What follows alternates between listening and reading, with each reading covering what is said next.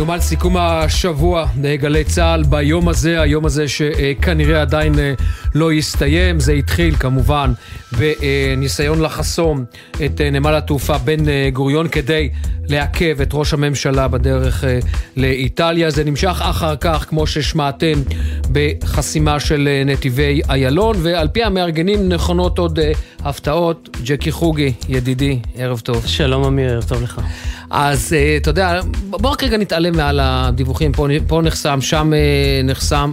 אה, אני חייב לומר לך שכרגע, כשאני מביט על, ה, על גל על ההפגנות, ואני מתייחס כרגע לזווית מאוד מאוד צרה שלו, וזה מחאת המילואים, אני חייב לומר לך שמה שאני שומע בימים האחרונים, זה ההבנה בתוך המילואימניקים שהקריאה לסרבנות הייתה טעות.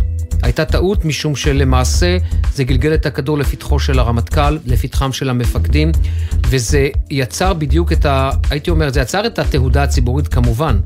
אבל בסופו של דבר הם הבינו שזו ירייה ברגל, ואנחנו רואים עכשיו, בשעה האחרונה מתפרסם מכתב של אה, עשרות אלופים במילואים ורמטכ"לים, מימין ומשמאל. יש שם בין אה, טל רוסו לגרשון הכהן, אגב, שיהיה כאן עוד מעט, וכולם אומרים, חברים, סרבנות זה מחוץ למשחק. אני חושב שהם הבינו את זה מאוחר מדי. אני חושב שדברים כאלה יישפטו בעתיד, כלומר בדיעבד, ועדיין מוקדם מדי לדעת אם יש להם השפעה או אין להם השפעה על מקבלי ההחלטות, כי לשם הם מכוונים. אני רוצה לשאול אותך, אם כבר דיברת על זה, האם שגה מפקד חיל האוויר שהדיח היום קצין בדרגת אלוף משנה, טייס רב זכויות? לדעתי לא. לא, תראה, אי אפשר לקחת את הזכויות, אי אפשר לקחת לו שום דבר אחר, אבל יש הבדל בין קצין שנמצא עדיין בשירות, נכון שהוא בחופסת שחרור, אבל בלשון החיילים הוא עדיין לא גזר חוגר, הוא עדיין חייל, הוא עדיין כפוף לפקודות הצבא. לצורך העניין, מטאפורית, הוא עדיין לובש מדים. ובהקשר הזה, אני חושב שהוא, אם הוא היה עושה את זה יום אחרי שהוא השתחרר, זה משהו אחר. אתה מסביר את זה להבין. ברמת הנהלים. אני שואל אותך על המעטפת כולה וההקשר. אז... ההקשר הוא הקשר פוליטי לחלוטין. אז אני אומר לך, אני אומר לך שגם מפקד חיל האוויר וגם הרמטכ"ל, ובכלל, כל הקצינים הבכירים, וזה בדיוק מה שפתחתי ואמרתי. עצם זה שאנשים אמרו לא נגיע למילואים, זה מעביר את הכדור לשטח או למגרש של מקבלי ההחלטות בצבא. ועם זה הם לא יודעים להתמודד. הם לא יודעים להתמודד. עם עניין של לא נגיע למילואים. כי לא צד... נגיע למילואים, רק רגע, לא נגיע למילואים זה סירוב פקודה. ובסירוב פקודה הוא חייב, סירוב פקודה זה אותו דבר, לא נגיע למילואים, כמו אני לא יוצא, אה, אני לא יוצא עכשיו לפעולה כזאת, כמו אני לא עולה לעמדת השמירה, כמו אני לא מגיע ביום ראשון לצבא.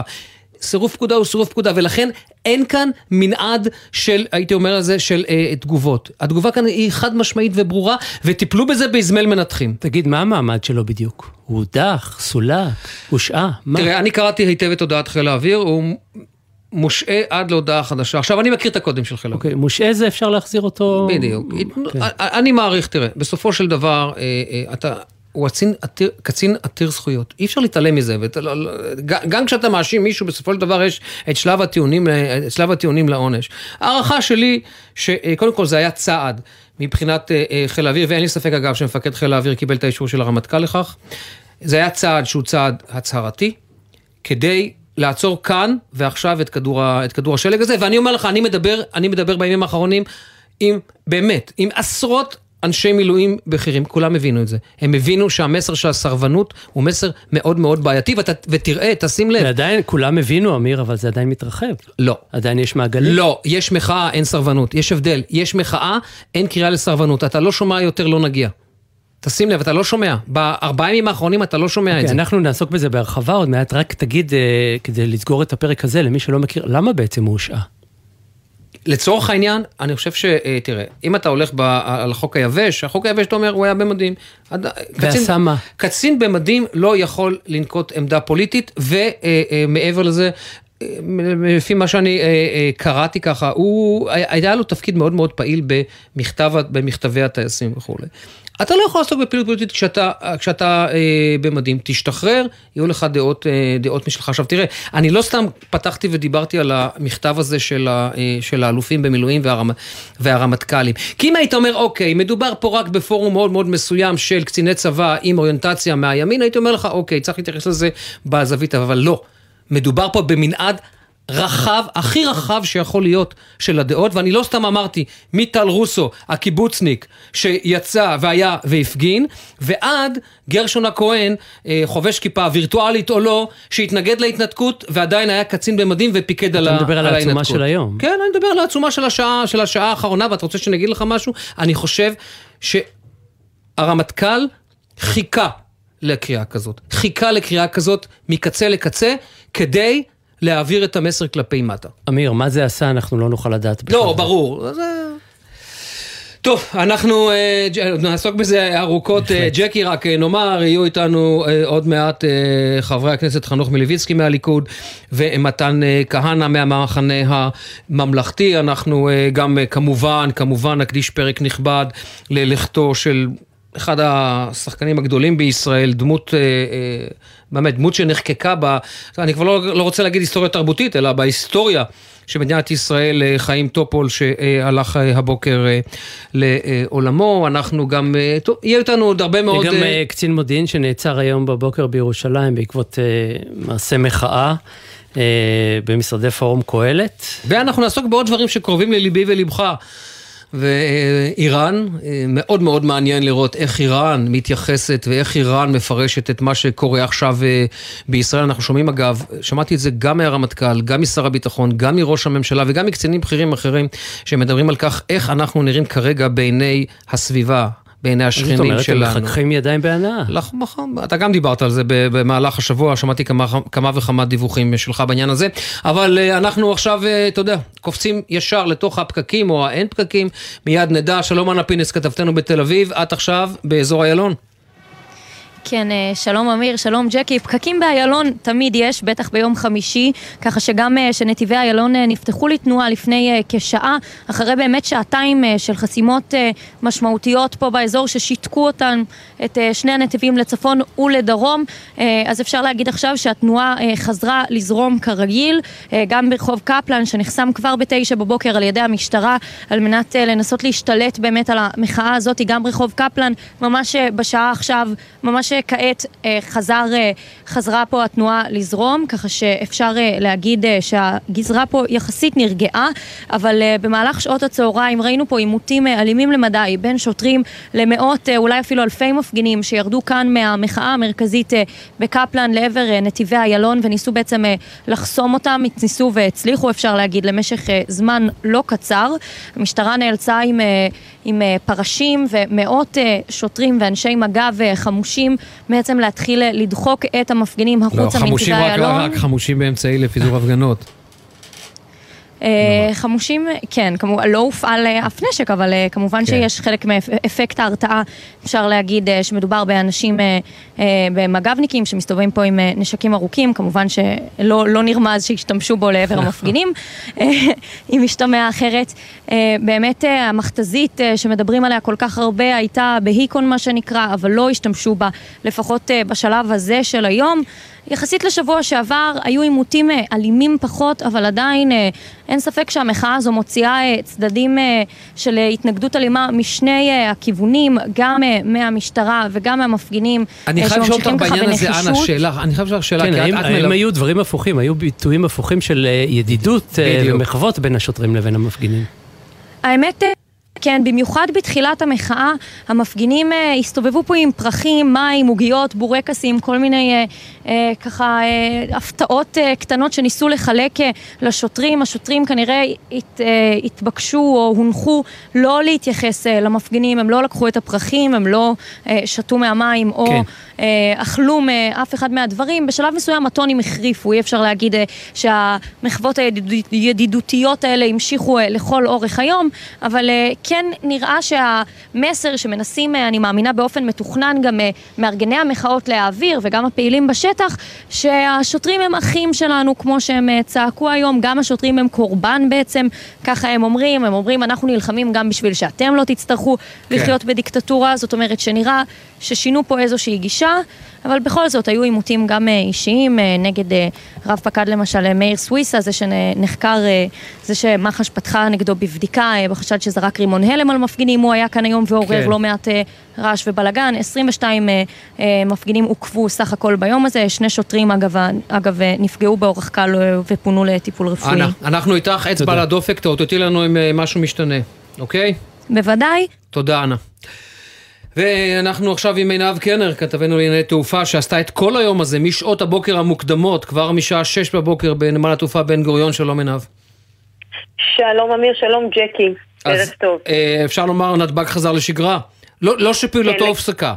במהלך היום. לא, לא, לא, נכון, פעילותו, אגב, ביחס לתנאים שהיו היום, גם השיבושים, גם כמות המפגינים, אה, גם הבהלה שהייתה אתמול זיווה שאולי תבוטלנה טיסות, אה, סליחה, שטיסות אה, תצאנה בזמן ונוסעים לא יגיעו, בסופו של יום אפשר לומר שנכון לשעה זו כל הנוסעים, לפחות מרביתם, ממה שאני יודעת, לא שמעתי על חריגים, כן הגיעו לטיסות, הטיסות יצאו בזמן, אבל כן היה יום יום מאוד מאוד מאתגר בנתב"ג. זה התחיל קודם כל עם אותם נוסעים ש...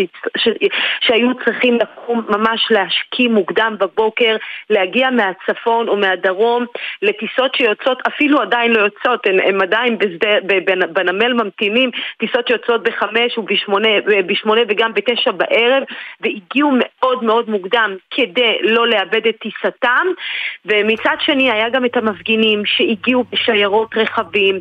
נכון שלא היו... חילקו דוחות אגב משהו... בסוף? חילקו דוחות? חילקו, חילקו דוח, דוחות, בהחלט חילקו דוחות כמו שסיכמו שזה יהיה דוחות של אה, 500 שקלים וארבע נקודות אה, אה, למי שהפר את הכללים, אבל היה דוח אחד שככה ממש משך את תשומת ליבי ואפילו קצת מקומם, זה דוח שקיבל אחד הטסים שהוא טס לאתונה, הוא... נקלע במעבר חציה בזמן ששיירת המכוניות עברה באופן טבעי כן, כשיש שיירת מכוניות והיא עוצרת אז גם מי שעובר באזור עוצר ומתבונן ואותו אדם קיבל דוח של אלף שקלים אבל uh, אנחנו פנינו למשטרת ישראל, לשמחתי הדבר הזה נמצא בטיפול ואני okay. אוקיי. גם, uh, אז זהו, זה בעניין הזה אבל כן נאמר שהיום יעברו סך הכל 70 אלף נוסעים בנמל, 400 המראות ובאמת נקווה שהשקט הזה יימשך, אנחנו לקראת okay. כן. פסח וצפויים צפויים עומסים רבים. תודה, עינב, תודה. ואמיר, מפקד חיל האוויר הדיח קצין בכיר בחיל היום, משבר אמון אה, בשיאה של המחאה, ופקעת של יצרים מתפוצצת בעקבות הסיפור הזה. שוחחנו על זה בינינו לפני כמה דקות, אבל בוא נשמע את הפרטים עצמם מכתבנו לענייני צבא, דורון קדוש. שלום דורון.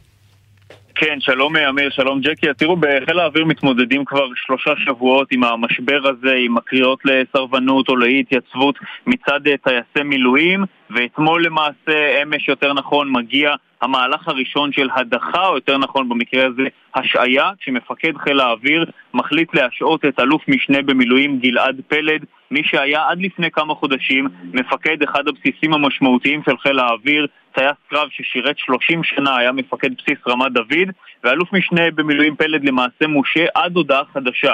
זו ההגדרה, מה שאומר שבכל רגע שמפקד חיל האוויר ירצה, הוא יוכל להחזיר אותו לשירות המילואים שלו. הסיבות, כמו שמסביר את זה מפקד חיל האוויר בשיחה איתנו עם הכתבים הצבאיים, הוא אומר שמדובר בעיקר על עניין של אמון. הוא אומר, אני הבנתי אה, ממפקדי טייסות ומבכירי חיל האוויר שגלעד אה, אה, ארגן, סינכרן ותיאם את האי-התייצבות של טייסי מילואים לשירות שלהם בטייסות, ויותר מזה הוא אומר, אני דיברתי עם גלעד פעמיים, שאלתי אותו מה הוא עושה, ביקשתי ממנו שישקף לי את הפעולות שלו והוא לא עשה את זה בצורה גלויה, הוא יצר חוסר אמון, הוא לא היה גלוי איתי, הוא לא פרס בפניי את הפעולות שלו והוא גם לקח לעצמו סמכויות שלא נתתי לו וזה מבחינת מפקד חיל האוויר דבר פסול. עוד uh, מבהיר האלוף תומר בר שההחלטה להשעות את uh, אלוף משנה במילואים גלעד פלד היא החלטה אישית שלו, הוא לא קיבל לחצים מגבוה מאף אחד מהגורמים, לא בצה"ל uh, וגם לא מהדרג המדיני,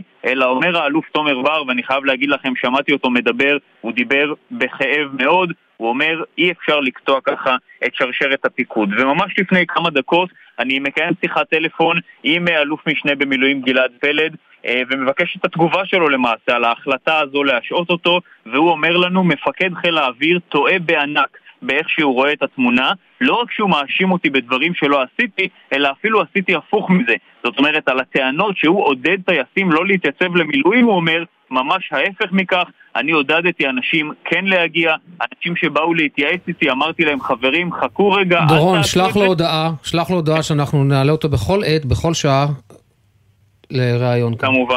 אוקיי. אז אנחנו... אה, אה, באמת, זה מעניין לשמוע, זה מעניין לשמוע מה שאתה אומר, כי אה, אם כך מישהו שם, או שמישהו יטעה את מפקד חיל האוויר, או שאותו אלוף משנה לא הצליח, לא יודע, או שהוא לא אומר את האמת, או שמישהו יטעה את מפקד חיל האוויר.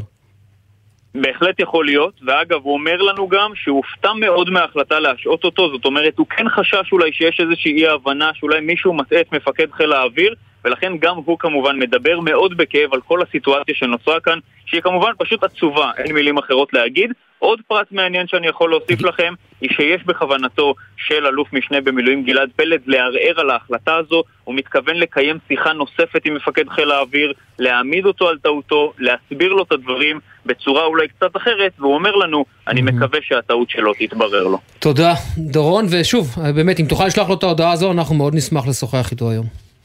המסר יעבור. תודה דורון. תודה.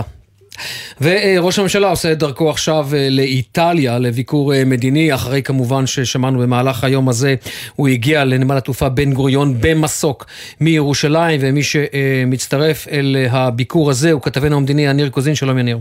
שלום לכם, אמיר וג'קי. אז אנחנו uh, עושים שיחה uh, כביכול uh, בשידור חי, אבל האמת היא שהיא הוקלטה רגע לפני שהמראנו uh, לרומא. בשלב הזה אנחנו אמורים uh, להיות איפשהו מעל uh, uh, בים התיכון, בדרך uh, uh, לאיטליה. בכל מקרה, uh, ראש הממשלה uh, נתניהו uh, מדבר כאן איתנו על כבש המטוס רגע לפני העלייה uh, לטיסה. הוא מדבר גם על הפגישה שלו עם מזכיר ההגנה האמריקני לויד אוסטין. הוא מדבר כמובן גם על המטרה שלו uh, בפגישה המדינית uh, היחידה. ירידה משמעותית, צריך להגיד, בנסיעה הזאת עם אה, ראשת ממשלת איטליה ג'ורג'ה מלוני, על כך שידבר איתה כמובן על הניסיונות אה, להטיל אה, סנקציות וקשיים על איראן כדי לנסות ולמנוע ממנה את התקדמותה בתוכנית הגרעין שלה, אבל נתניהו גם מתייחס לעניינים שקורים כאן בארץ, שכמובן הכריחו אותו ואת רעייתו להשתמש במסוק משטרתי כדי להגיע לנתב"ג, כדי לא להיתקל בחסימות שהיו בסביב לשדה התעופה בן גוריון. הם הגיעו דרך המסוק המשטרתי תוך כדי הטעיה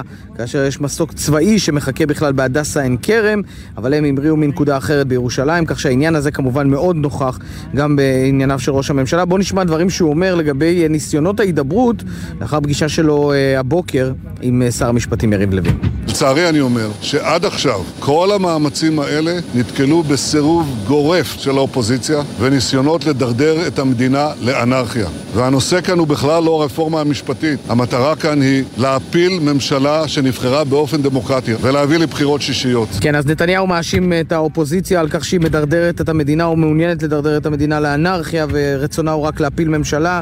ללמדכם, אמיר וג'קי, שזה הדיבור כרגע. לא נראה שהולכים לכיוון של פשרה. גם בקואליציה אומרים יש גם המתווים שהוצגו, אפילו המתווה הקרוב ביותר לדעתו של שר המשפטים, גם אותו צריך לשנות, כך אליבא מזכיר הממשלה יוסי פוקס. מהאופוזיציה בכלל לא מוכנים להידבר כל עוד החקיקה נמשכת. מתמשכת, כך שהסיפור הזה מתרחק מפשרה, ואם תהיתם, אז המחאה לא תעזוב את נתניהו גם באיטליה, שם ימתינו לו ישראלים ויהודים מרומא וגם מחוצה שיגיעו אה, לכיכר מחוץ למלונו של ראש הממשלה ויפגינו שם נגד המהפכה המשפטית, כך שהנושא הזה כמובן מעסיק מאוד את ראש הממשלה. מחר הוא ייפגש עם ראשת ממשלת איטליה, לאחר מכן הוא ייפגש איתנו העיתונאים, ואנחנו נביא גם את הדברים שלו לאחר הפגישה. עד כאן ממטוס ראש הממשלה בדרכו לאיטליה. תודה, יניר. כן, אנחנו נדבר עם מפגין uh, שמתכנן מחר uh, לעמוד ברומא. בפני... כן, ב... טוב, לסיום הפרק הזה של התוכנית שלנו, טופול. טופול כן? גדול. טופול איננו, וכן, אה, פרש מעולמנו אחרי 88 שנה. במהלך, בשעת בוקר מוחלטת? את רוצה לתקן אותי? בלילה, 87. 87. שלום, טליה בנון צור, כתבת התרבות שלנו. שלום, אז הבשורה הזו באמת שאנחנו נפרדים מחיים טופול חתן פרס ישראל. ראיתי אבל שהעיתונים הספיקו להכניס את זה, כלומר נכון, זה קרה בלילה. נכון, זה קרה בלילה, המשפחה כבר הודיעה לנו, זאת אומרת, המשפחה כבר אתמול אה, אמרה ויצאה בהודעה אה, פומבית שאלו שעותיו האחרונות, בשנים האחרונות הוא סבל אה, מאלצהיימר, מצבו הבריאותי היה... לא בדיוק בקו הבריאות, אבל הבשורה הזו של, שטופול הלך לעולמו, הכתה גלים לא רק בארץ, בעולם, כי כשאומרים טופול זה ישר סאלח שבתי, זה כמובן טוביה חולב מכנר על הגג. אנחנו ראינו גם את המערכת הפוליטית כאן בארץ וגם את עולם התרבות נפרדים ממנו. ראש הממשלה בנימין נתניהו כתב, הכנר על הגג איננו עוד איתנו, מיתרי הכינור פקעו, גם שר התרבות מיקי זוהר ספד לו, חיים זיכרונו לברכה היטיב לשחק, הדמויות שגילם נכנסו ללבבות של כולנו, וגם נשיא המדינה הרצוג, הוא תיאר את טופול כשחקן מחונן אשר כבש במות רבות בארץ ומעבר לים, והוא צודק, כי היום ראינו במהלך היום הזה אזכורים למותו בגופי תקשורת בינלאומיים וגדולים, ביניהם הניו יורק טיימס, הגרדיאן, מגזין וראייטי, נועם סמל, מנכ"ל תיאטרון הבימה, קרא לו כאן בגלי צה"ל ובצדק, שגריר תרבות, כי זה באמת מה שהוא היה, טופול. הרי זכה גם בשני פרסי גלובוס הזהב, הוא היה מועמד לאוסקר, שזה כבוד גדול שאין לו, אין לזה תקדים. גם עודד קוטלר, חברו ללהקת בצל ירוק, ספד לו, הוא נזכר הבוקר כאן בגל"צ, במפגש האחרון ביניהם לפני כמה חודשים, לאחר שמצבו הבריאותי כבר הידרדר. וזהו, מחר עולם התרבות יחלוק לו כבוד אחרון בטקס אשכבה. מתי? בשעה תשע וחצי בתיאטרון הקאמרי בתל אביב, משם מאוחר יותר בשעה 11 צפוי לצאת מסע הלוויה אל בית העלמין בקיבוץ קבוצת שילר. טליה, תודה. תודה לכם. אנחנו הפסקה קצרצרה של תשדירים ומיד חוזרים. בחסות תשע ביטוח, המציע ביטוח רכב דיגיטלי בלי להתמקח עם נציג, כי ההנחות כבר באתר. איי-די-איי חברה לביטוח, כפוף לתקנון. בחסות אופטיקה אלפרין החוגגת יום הולדת 34 ומציעה מגוון מסגרות ראייה ומשקפי שמש ב-34 שקלים. אופטיקה אלפרין, כפוף לתקנון.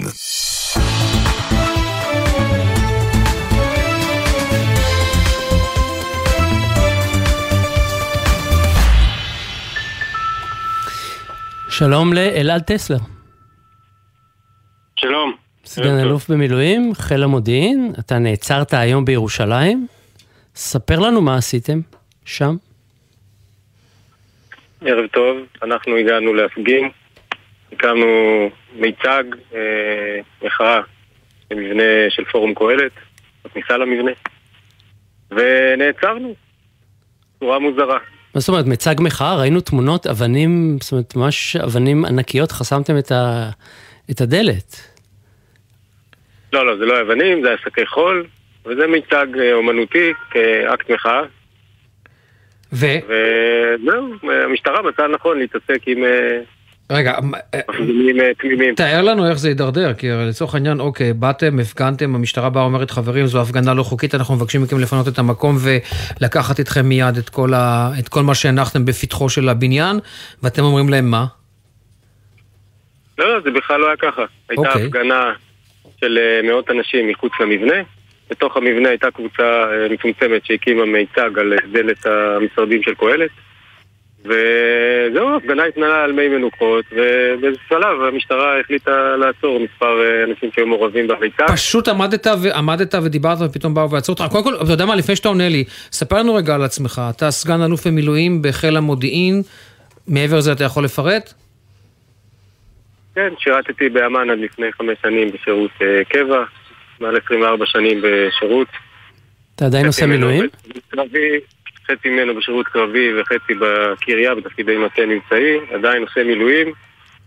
והיום אני מרגיש שאני יכול לייצג הרבה אנשים שעדיין משרתים בקבע ולא יכולים להגיד את דברם. ואני אומר את זה גם על סמך שיחות עם אנשים שעדיין בשירות, קצינים שלי לשעבר, פקודים שלי שמתקשרים ואומרים שהם פשוט לא מבינים איך ממשיכים מהמצב הזה. אבל אני חייב לשאול אותך, אלעד, אני חייב לשאול אותך שאלה אחת, וזו שאלה שאני מודה שהתשובה עליה היא, בעיניי חד משמעית, אבל אני מבין אם תגידו אחרת. אתה יודע, שבסופו של דבר שקוראים לסרבנות, זה פוגע בכולם, וזה לאו דווקא משרת את ה, בסופו של דבר את המטרה של המחאה. הרי אתם מגלגלים את הכדור לפתחם של המפקדים, אני לא יודע באיזה מרכז אתה באמ"ן, אני לא יודע מה עשית, אבל אם אתה אומר אני לא בא, אתה מעמיד את המפקד שלך ואת זה שמעליו ועד הרמטכ"ל במצב שהוא חייב לנהוג בך כסרבן פקודה. אז מה, מה השגת בזה? אז מיד אני אענה, אחד, אף אחד לא קרא אצלנו לסרבנות, אני בתנועת המחאה הספונטנית שהתעוררה בחודשיים האחרונים שנקראת אחים לנשק, אף אחד מאיתנו לא הטיף לסרבנות, לא קרא לזה. אני מודה שהשבוע אה, הייתי גם אצל השר קרעי בביתו, במפגן שעשינו שם, ואני תמכתי באנשי טייסת 69 שהרימו דגל, הם לא קראו לסרבנות. הם אמרו, אבל חבר'ה, הגענו לנקודה קרובה מאוד לקו אדום, וצריך לעשות משהו. אז אני תומך בהם, והמסר פה הוא יותר מורכב מסרבנות או לא סרבנות.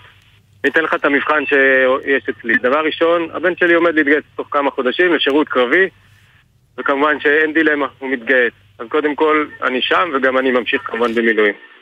שתיים, מי שהולך ומסכן את גופו ונפשו, בין אם זה טייסים או לוחמים קרביים, זה יכול להיות בשירות בשטחים או אפילו בכל גבולות המדינה. יש להם אה, קושי או אתגר הרבה יותר גדול ממי שמשרת בקריה, ואני אומר את זה כאחד שעשה את אה, שני התפקידים, ובטח ובטח שאתה איש מילואים, אתה מתחיל לחשוב האם צדקת הדרך וההנהגה ששולחת אותי ראויים לדבר הזה. כן, אבל עדיין נשאלת השאלה, אה, השאלה שלך והסימני שאלה הם ברורים, ואתה יודע, יכולים להיות מובנים גם, תלוי מאיזה צד אתה של המפה. השאלה שלי היא אחרת.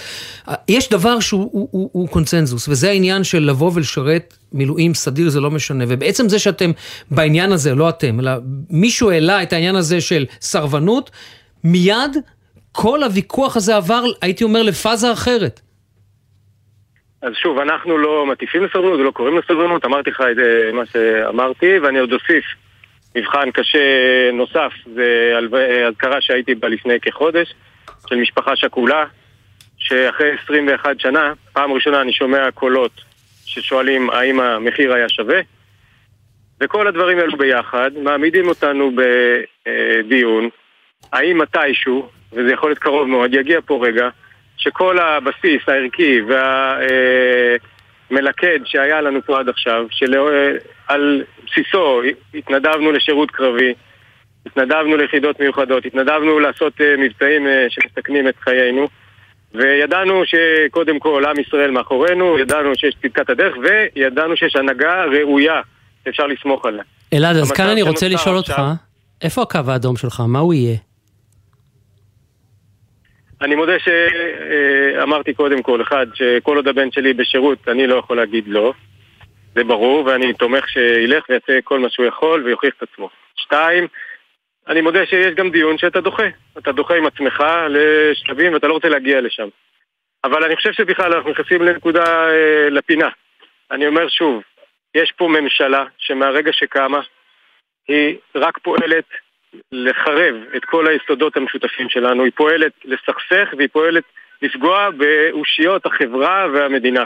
וכל סמל וכל פרה קדושה שאפשר, שוחטים וקוראים ונכנסים בו. ואם שרי ממשלה, כמו שקרה השבוע, וזה מה שהקפיץ אותי בעשר בלילה להרים מבצע שלמחרת בשש בבוקר כבר היינו אצל השר קרעי בבית. כי אם שרי ממשלה מעיזים לתקוף ככה משרתים בסדיר ובמילואים, אז... על זה לא אין עוררין, על זה אין עוררין, אלעד, אין עוררין, אין עוררין. אז זה הקו המאחד שלנו כאחים לנשק, אנחנו ממש לא קוראים לסרבנות, זה הדבר האחרון. אנחנו כן מבינים את המצב הקשה ורוצים לא להגיע למקום הזה שבכלל מישהו יעז okay. אוקיי. לחשוב על זה. ואני חושב שכך נהגו גם טייסי חיל אוויר בהרבה הרבה אומץ. ואני דיברתי איתם ואני מכיר אותם, את חלק גדול מהם, והם עשו את זה עם פרפרים בבטן, אבל הם עשו את זה מתוך דאגה גדולה. ולכן אני אומר, כן. תצאו רגע מהדיון של סרבנות כן או לא, הוא, הוא מצמצם והוא אה, מקטין את הבעיה. הבעיה היא ממשלה שצריכה לפעול, לאחד. לא, לא, זה ברור, לא, העניין הזה, העניין הזה, העניין הזה ברור. אתה מנהיג? אתה מנהיג? תגרום לאחדות. העניין הזה ברור. העניין הזה ברור, אתה יודע, להתווכח אפשר, העניין הוא שההסכמה שסרבנות היא מחוץ לתמונה. בכל מקרה, תודה רבה לך, אלעד טסלר, סגן אלוף מילואים מחיל המודיעין שנעצר היום. אגב, אה, נעצרת ושוחררת בתנאים מגבילים, או פשוט...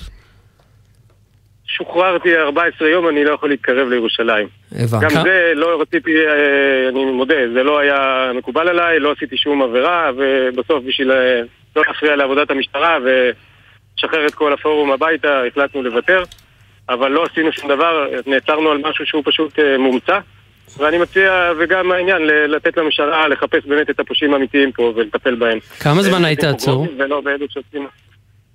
זה היה כמה שעות, איזה שלוש-ארבע שעות. והיחס אליך היה איך? איך היה היחס אליך?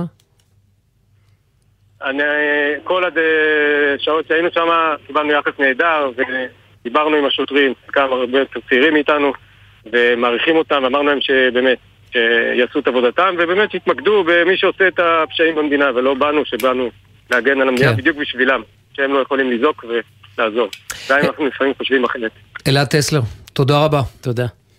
תודה לכם. אנחנו הפסקה קצרצרה של תשדירים, חוזרים מיד.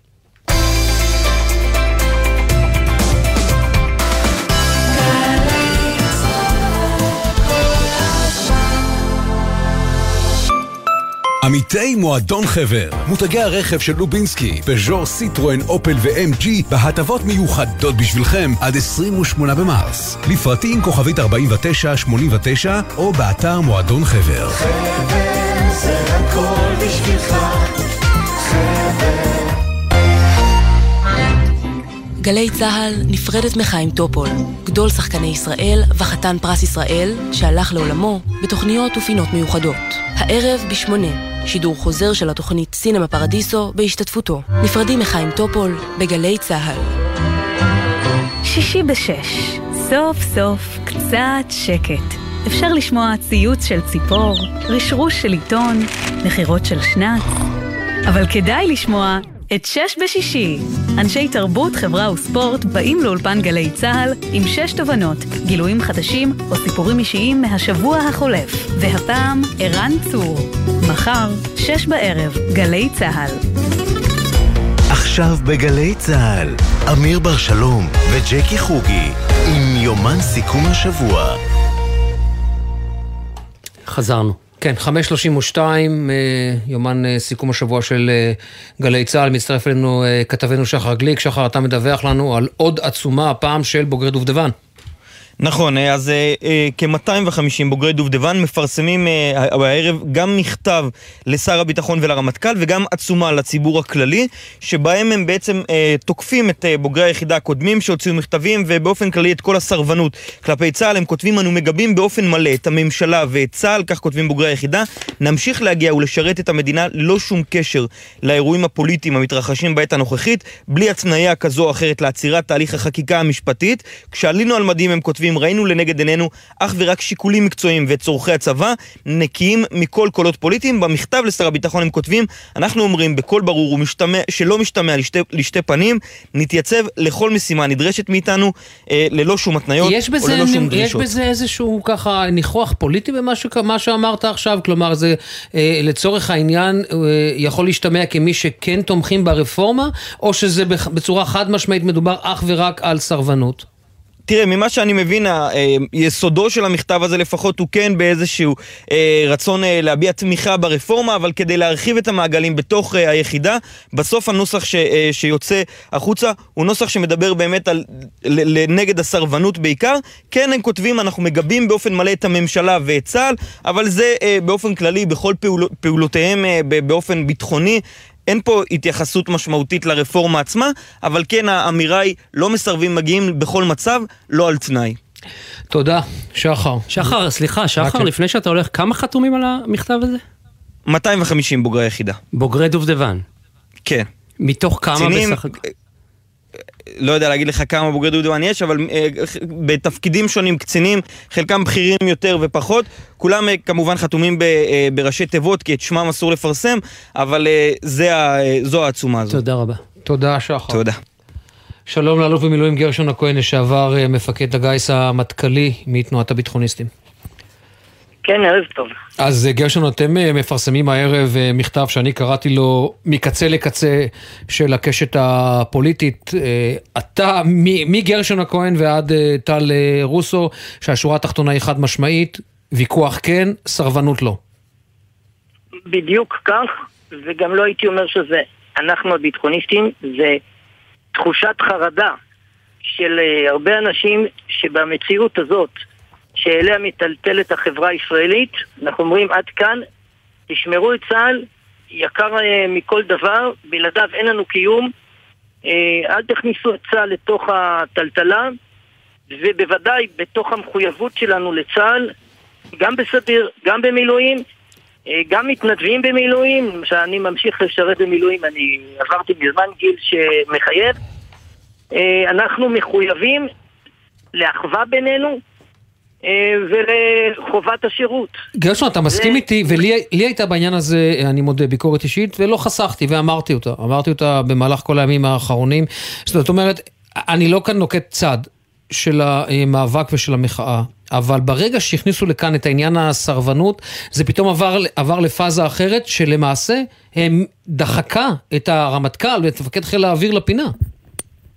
איזה שאלה. אה, ומעבר לזה, אני ממש לא רוצה לבוא ולדבר על אה, שאלת אה, צדקת המחאה וגבולותיה.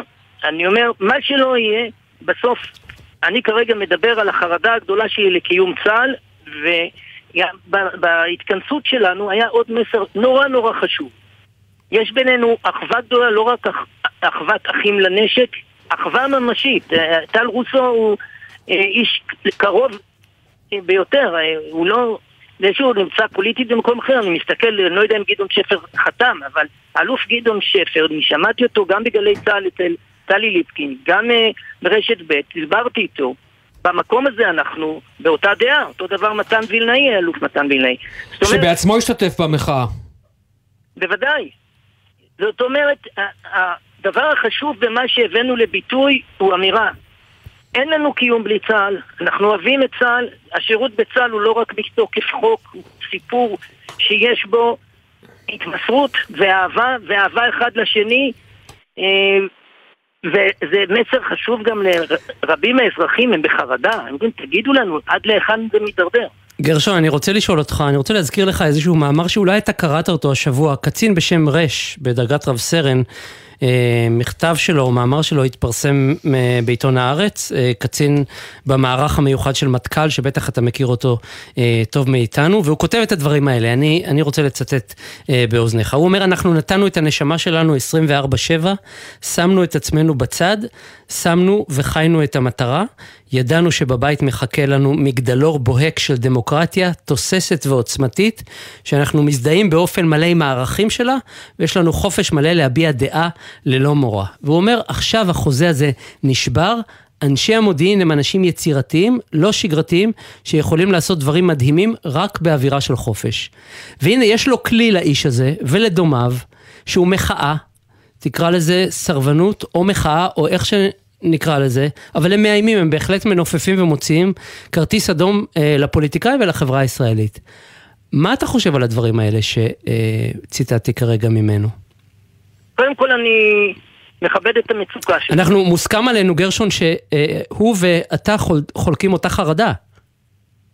אה, בסוף, חרדה לעם ישראל ומדינת ישראל, אין לנו שום יכולת לפגוע בדבר הזה, אבל אה, מעבר למה שהוא כותב, אני אומר לך, יש לי כבוד אה, לחרדה שלו, אני אומר ככה, בוודאי ובוודאי, לכל איש מילואים יש כובע שהוא בו מחויב לצה"ל, והוא מחויב במלוא המסירות, ויש לו כובע שהוא אזרח, וכאזרח במדינה דמוקרטית בוודאי יש לו את כל הזכות למחאה מלא מלא מה שצריך עם כבוד לזכות שלו, אה, ומה שרק אנחנו מבקשים, אה, אל תכניסו את העוצמה של הטלטלה לאיום על היכולת של צה"ל לתפקד, וזה לא, זה לא רק היום, זה, זה ייזכר לדורות. אני מאלה שהיו, אה, גם חוויתי את 73, גם את אה, 82, אני זוכר את החרדה הגדולה של הרמטכ"ל רפול מאירועים של סף סרבנות של אה, יחידות טובות, כולל חטיבת צנחנים שכמעט לא גויסה. אה, זה כסף קטן מה שהיה אז לעומת החרדה. אבל גרשון, אם אני מבין נכון את הדברים שהקראנו כרגע, הוא אומר החוזה נשבר. הצד השני כבר שבר את, ה, את ההסכם, את החוזה בינינו. אז מה כבר נותר לי לעשות? אז אני אגיד, פה נכנס הסיפור האישי שלי. אה, המקום שבו עמדתי, קיץ 2005, כמפקד, עם הרבה אנשים שפיקדתי עליהם והיינו צריכים אה, לעשות משהו בניגוד לאמונתנו. עשינו את זה בציות גדול, אה, ללא עוררין, כולל אם אני מסתכל על איש אה, רב פעלים בעולם ההתנחלות, כמו אבא שלי. כשסיפרתי לו שזה מה שהטילו עליי, הוא אמר לי, בלי היסוס, אין לך ברירה, אתה חייב אה, לבצע. זאת אומרת, היה ברור לרבים מהאנשים שאנחנו, את הסף הזה של שלמות צה"ל, זאת אומרת, מכבדים אותו, שומרים עליו, צה"ל מעל הכל, ושלמות צה"ל זה שלמות העם. גרשון, אני חייב לומר, אני חייב לשאול אותך שאלה, ואני אודה לך אם תענה לי בכנות עד כמה שאתה יכול. אתה יודע, אני הסתכלתי על הרמטכ"ל בימים האחרונים, בשבוע האחרון. אתה ראית שהרמטכ"ל נמצא במצוקה. במצוקה. כי בהקשר הזה, ואני אמרתי את זה גם למילואימניקים, ברגע שהם סירבו פקודה, אוקיי, אז קולם נשמע. אבל עכשיו זה מצריך את המפקדים לצעדים משמעתיים, שהם לא רוצים לקבל, אבל אין להם ברירה. אז קודם כל אני חושב שזה בסדר שפיקוד חייב לאתגר מנהיגותי כזה לגלות גם uh, מצוקה, זה טבעי שזה מציק. אני ראיתי גם את רפול במצוקה בשעות כאלה, uh, זה אנושי, ובין היתר, בגלל שאנחנו מכבדים את האנשים שעוררו את המצוקה הזאת, אני חושב שנכון עושה גם הרמטכ"ל, גם מפקד חיל אוויר, מפקדי הטייסות, שמטפלים בזה בזהירות ובכבוד גדול. אלוף המילואים גרשון הכהן, לשעבר אה, מפקד הגיס המטכ"לי, ואני כל הזמן אחזור ואומר, האיש שהתנגד להתנתקות אבל עדיין פיקד עליה. תודה. תודה, תודה לכם. תודה גרשון. שלום לחבר הכנסת אה, מתן כהנא, לשעבר השר לשירותי דת, חבר ועדת החוקה מהמחנה הממלכתי, אבל uh, מעל כל אלה, לשעבר מפקד uh, טייסת uh, 116, אני צודק? וגם 109. שלום אמיר וג'קי. ב-116 פגשתי אותך, ב-109 לא. הוא, הוא זוכר רק מה שהוא פגש. כן, אני לא יודע אם אתה זוכר. אוקיי. ירדת מגיחה עייף, מזיע. אה, כן, גיחה זה דבר אה, מתיש וגם אפילו מסוכן, אה, ככה זה. אתה מגבה את חיל האוויר, מפקד חיל האוויר על ההחלטה שלו להדיח את אלוף משנה ג'? אני רק, לפני שאני מגבה או לא מגבה, אני רוצה רגע שכולם ישימו לב לסיטואציה המוטרפת שנכנסנו אליה בגלל נתניהו ובגלל רוטמן ולוין.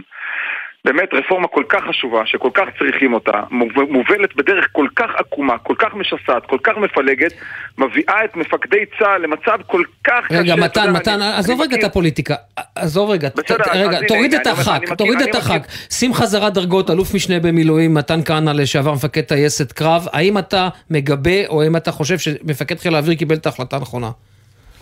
אני אה, לא מכיר את פרטי הפרטים של המקרה, אני מכיר היטב גם את מפקד חיל האוויר האלוף תומר בר ומכיר היטב גם את, אה, את אה, אלוף משנה גלעד, הוא כבר פורסם השם עליה, אני עוד לא יודע. כן, כן. אה, וגם את אה, גלעד אני אה, מכיר היטב, אה, אני מעריך את שניהם, אני גם ראיתי מכתב שגלעד פרסם, לדעתי המכתב הזה הוא מכתב אה, מדהים, כי הוא גם בעצמו קורא ללוחמי חיל האוויר להמשיך אה, לשמור על שרשרת הפיקוד ועל, אה, ועל, אה, ועל מפקד חיל האוויר.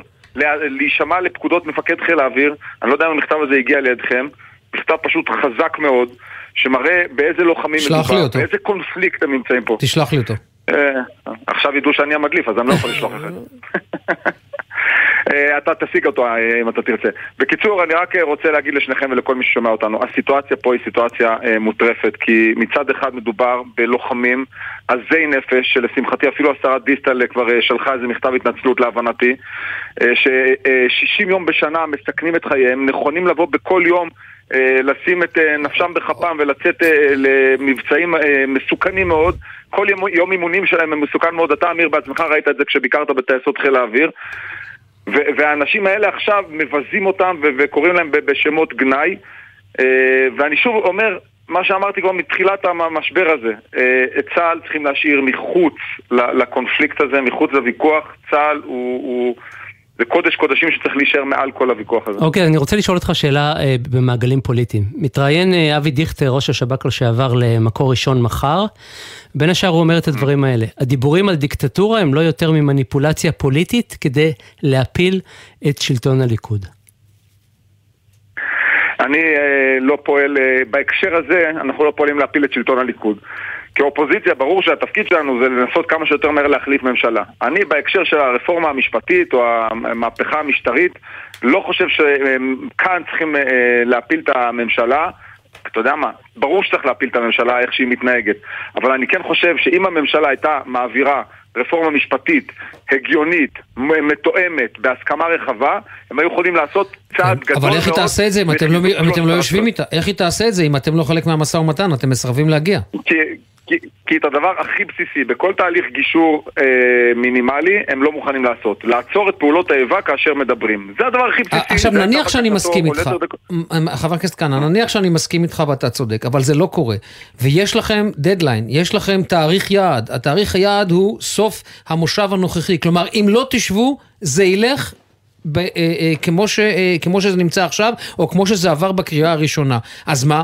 והאחריות... אז איפ- איפה האחריות שלכם כולה- כדי כן לנסות ולעצור את זה? תראה, תראה, האחריות כולה על הראש של ראש הממשלה נתניהו. ראש הממשלה נתניהו, בין אם אוהבים את זה ובין אם לא, נבחר בבחירות דמוקרטיות, חוקיות. הוא ראש הממשלה החוקי והיחידי של מדינת ישראל.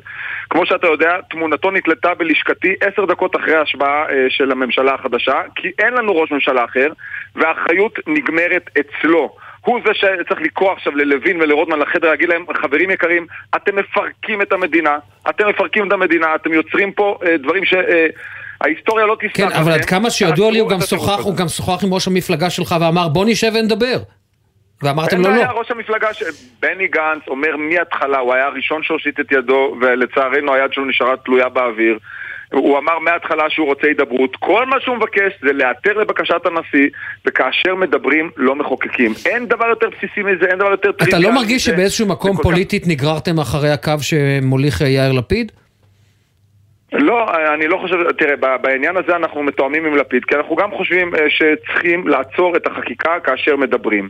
אנחנו אה, מאוד רוצים הסכמות, אנחנו משוכנעים שאפשר להגיע להסכמות. בני גנץ אמר את זה בעצמו היום, שאם אה, אה, ייכנסו לחדר יהיה אפשר להגיע להסכמות. מאיזושהי סיבה, הם נכנסו לאיזה אמוק של אה, טירוף של חקקת.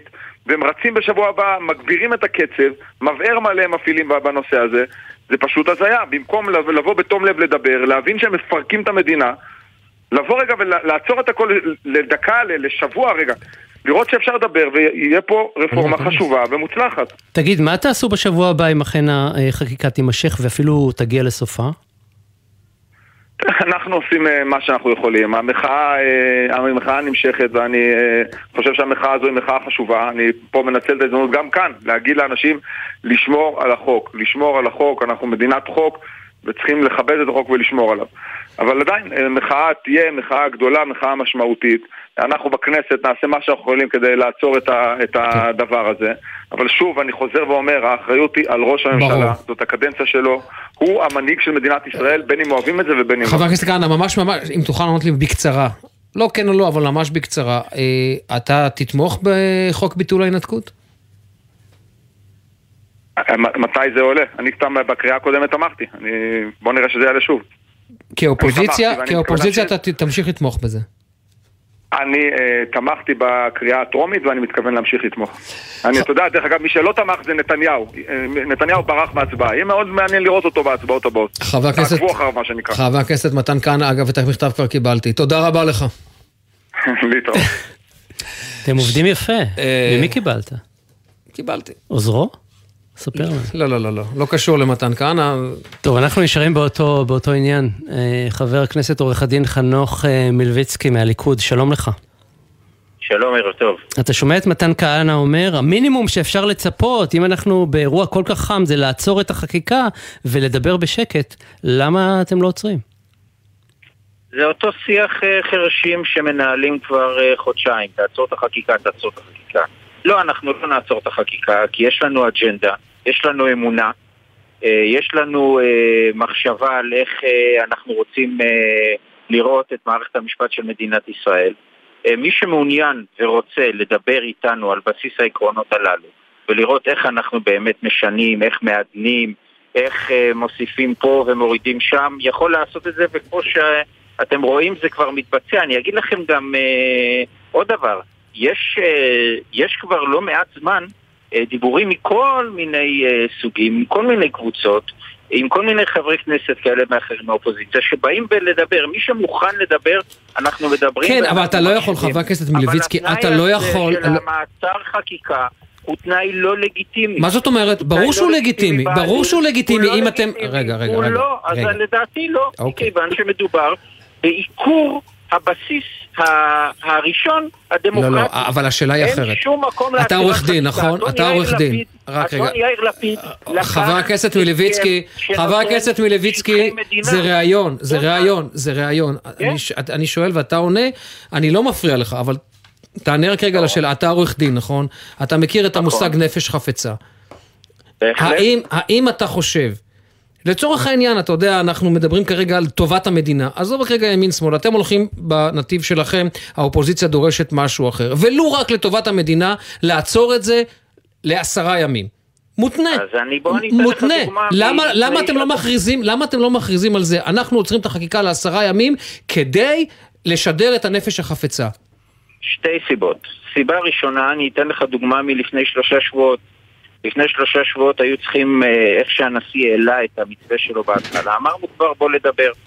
אה, באותו יום רביעי היינו צריכים אה, להעלות שלושה חוקים פרטיים של משה סעדה, מח"ש, חוק נוסף שנקרא חוק דרעי, ועוד חוק שביקשו באופוזיציה להוריד. אוקיי. נאמר לנו אז דרך בית הנשיא, אם אתם מורידים את החוקים הללו, הם באים לדבר הערב. כך עשינו והורדנו אותם מסדר היום. אתה יודע מה קרה? עלה יאיר לפיד בתקשורת ואמר שבגלל המאבק נכון, נכון. האופוזיציה, הסרנו את זה מסדר היום. אגב, אגב, לא. בעניין הזה, לא, לא, בעניין הזה אתה צודק, בעניין הזה אתה צודק, ואני אגיד לך, אתה צודק לא בגלל דעתי, אלא כי אני שמעתי את חבריו האחרים לאופוזיציה שמתחו עליו ביקורת מאוד קשה בהקשר הזה, והוא אמר או 60 יום או כלום, אבל מאז עברו דברים, אתה רואה את ההפגנות, אתה רואה מה קורה בציבור הישראלי, אתה לא חושב שבמסגרת האחריות הזאת, תעצרו את זה לעשרה ימים, שום דבר לא יקרה. אני לא חושב שכתנאי מקדים להידברות צריך לעצור. אני כן בטוח, וזה אני אומר לך בתור מישהו שיושב בוועדה, בתור מישהו שעוסק בזה לא מעט, אני כן בטוח שאם ייכנסו להידברות קונסטרוקטיבית היום, מחר, בשבת, מתי שהם לא רוצים, במידה וזה באמת יהיה קונסטרוקטיבי, יהיה אפשר מתוך ההידברות הקונסטרוקטיבית גם להגיע למצב של עצירה, אם יראו שזה הולך למקום טוב.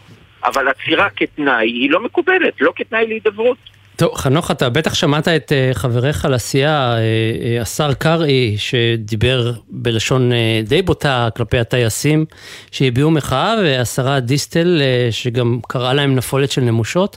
איך הרגשת לנוכח הדברים האלה? אז ככה, קודם כל הדברים הללו למיטב הבנתי כוונו לגבי סרבנים. דעתי לגבי סרבנים מאוד ברורה, אסור להסכים לזה בשום צורה ושום דרך. יחד עם זאת, אני חושב שעל כל מנהיגי הציבור באשר הם, מכל הצדדים, אה, לפעול בעת הזאת דווקא כדי למתן, ולא כדי אה, לעשות דברים אחרים, למרות אם הרבה פעמים מאוד צורף בבטן. וזה מה שאני חושב שנכון לעשות.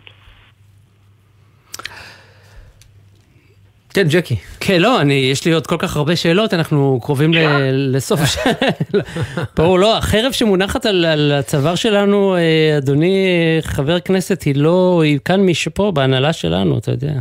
קוצבים לנו את הזמן. אתה הוא מדבר על חרב הזמן, לא מעבר כן, לזה, כן. לא שום דבר אחר, שלא יתפרש אחרת. חשבתי כבר, אתה אומר שאני מחזיק איזה חרב. לא, לא, חס וחלילה, עלינו יש חרבות, חרבות משלנו, חרבות משלנו. קוראים לזה תראה, זמנים. יכול להיות ש- יכול להיות שבעצם יש פה בעיית אה, הסברה, בעיה של שיח שלכם עם הציבור? אתם מיהרתם כל חד כך, משמעית, כמעט ביום משמעית. הראשון.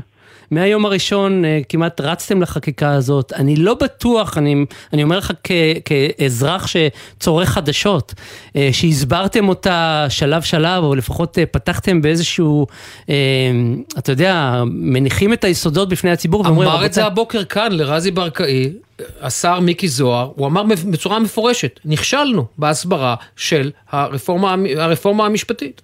עכשיו מילא אם יש לכם בעיה עם האופוזיציה, אבל עם הציבור, אני מניח שאין לכם בעיה, אז בואו תסבירו. חד משמעית, אני מסכים איתכם בנושא הזה. אה, היה פה... אה, אפשר להגיד שהיה פה כישלון גדול.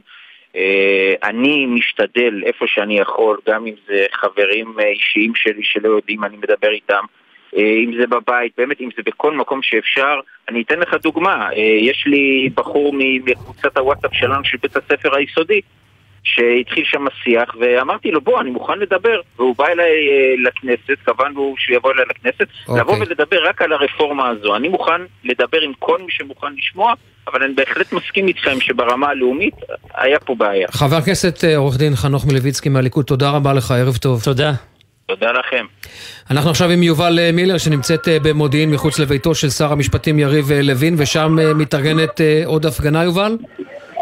נכון, אנחנו נמצאים אה, מחוץ לביתו.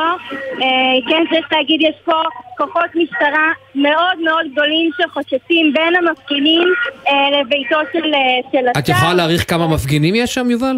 או שקשה לך מה- מהמקום שאת עומדת בו? במקום שאני עומדת פה, אני, יש פה נקודה שהיא די גבוהה. להערכתי יש פה כבר אה, למעלה מ-200 מפגינים. אה, צפויים אה, להתאסף פה יותר.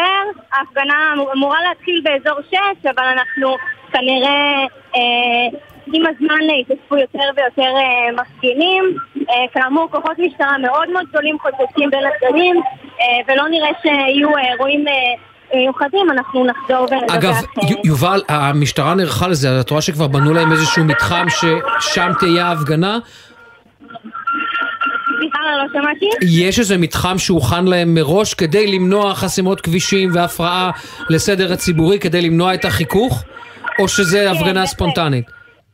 לא, לא, לא, יש פה ממש אה, גדרות שהוצבו כאן אה, מברזלים, אה, יש פה כבישים שנחסמו מראש, אין אה, דרך להגיע לכאן, המפגינים מגיעים פה בר- ברגל, יש פה גם כוחות מג"ב שבאזור מקיפים את הבית, אין דרך להגיע לבניין עצמו, אה, והמפגינים פה ממשיכים להתאסף ולהגיע.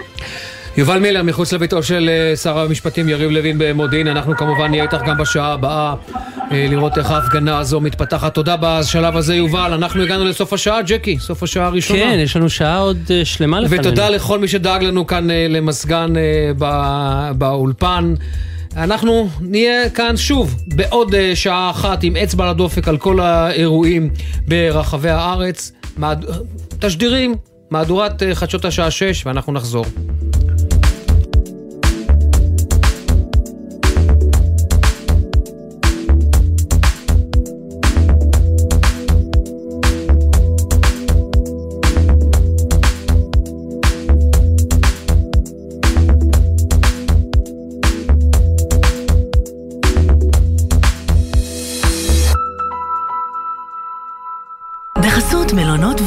ורט, המציעים 15% הנחה על חופשת פסח במלונות ורט ירושלים, אילת ומלונות הרשת בתל אביב. כוכבית 3993, כפוף לתקנון. בחסות תשע ביטוח, המציע ביטוח רכב דיגיטלי בלי להתמקח עם נציג, כי ההנחות כבר באתר. איי-די-איי חברה לביטוח, כפוף לתקנון. בחסות אוטודיפו, המציעה מצברים לרכב עד השעה תשע בערב בסניפי הרשת, כולל התקנה חינם. כי כדי להחליף מצבר, לא צריך להחליף לשעות עבודה יותר נוחות. אוטודיפו. מה נשמע, נשמע, סוף השבוע, של החיילים.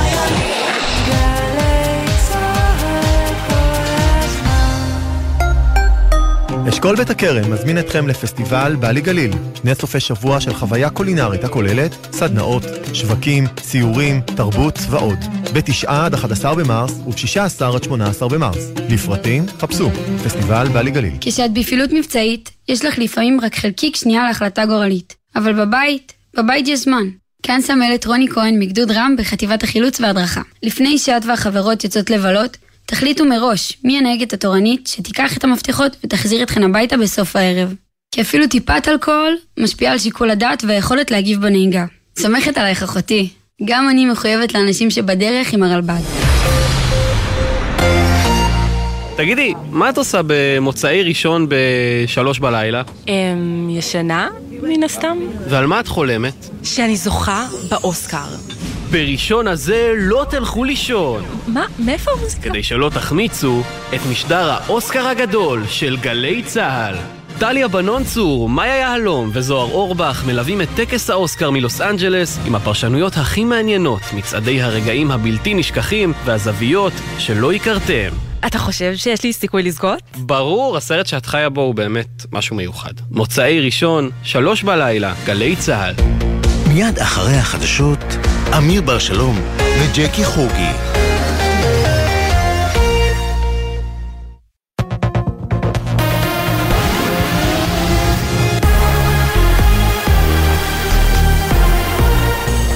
גלי צה"ל השעה 6, ערב טוב באולפן מרים בלוך עם מה שקורה עכשיו. יום ההתנגדות למהפכה המשפטית נמשך, ואלפי בני אדם מתאספים בשעה זו במוקדים שונים ברחבי הארץ. מדווחת כתבתנו, אנה פינס. מאות מפגינים בירושלים כעת מול ביתו של שר הכלכלה והתעשייה ניר ברקת ובמוקדים נוספים בעיר.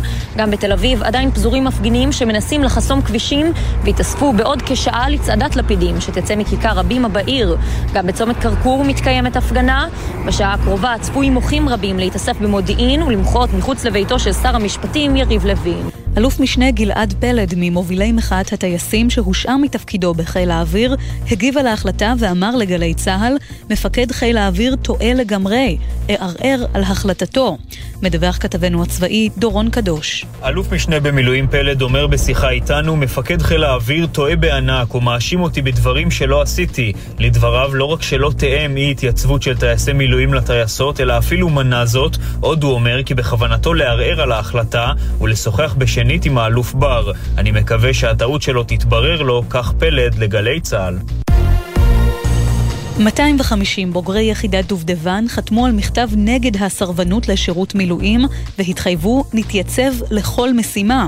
הביא את הפרטים כתב התחום הפוליטי, שחר גליק. בתגובה למכתבי הסירוב בימים האחרונים, כ-250 בוגרי יחידת דובדבן התאחדו והוציאו עצומה ומכתב לשר הביטחון, בהם כתבו כשעלינו על מדים ראינו אך ורק שיקולים מקצועיים, נקיים מכל קולות פוליטיים, נתייצב לכל משימה הנדרשת מאיתנו ללא שום התניות או דרישות. עוד הוסיפו בוגרי היחידה, אנו מגבים באופן מלא את הממשלה וצה"ל, נמשיך להגיע ולשרת את המדינה, לשון המכתב.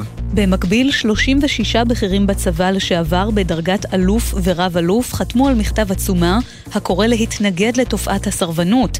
בין החתומים הרמטכ"לים לשעבר גבי אשכנזי ושאול מופז, מפקד פיקוד המרכז לשעבר ניצן אלון ומפקד פיקוד הדרום לשעבר טל רוסו. שר ההגנה של ארצות הברית, לויד אוסטין, נועד עם שר הביטחון יואב גלנט והתייחס בסיום הפגישה לשינויים במערכת המשפט. אוסטין קרא, הדבר הגאוני בדמוקרטיה הישראלית והאמריקנית היא ששתיהן בנויות על איזונים ובלמים ועל מערכת משפט עצמאית. יש לבצע שינויים מהותיים תוך הסכמה. כך אוסטין שהוסיף כי ארצות הברית מוטרדת מהאירועים האחרונים של אלימות מתנחלים נגד פלסטינים. הפרעות מצד יהודים בחווארה לפני כשבוע וחצי. התחקיר שהוצג לרמטכ"ל קובע, צה"ל כשל בהתמודדות עם האירוע, שניתן היה למנוע. בתחקיר נכתב כי לא היו מספיק כוחות בגזרה על מנת להתמודד עם ההתפרעויות האלימות מצד מאות ישראלים נגד פלסטינים, במקביל להמשך המרדף אחר המחבל שרצח את יגל והלל יניב, זיכרונם לברכה. הרמטכ"ל הרצי הלוי סיכם את התחקיר ואמר, שרשרת הפיקוד שגתה בהקצאת הכוחות ובשליטה באירוע. נפיק את הלקחים הנדרשים. כך הלוי. ומזג האוויר, הטמפרטורות רגילות לעונה, בצפון הארץ ובמרכזה ייתכן טפטוף עד גשם מקומי קל. אלה החדשות, שעורכת יעל חיימסון.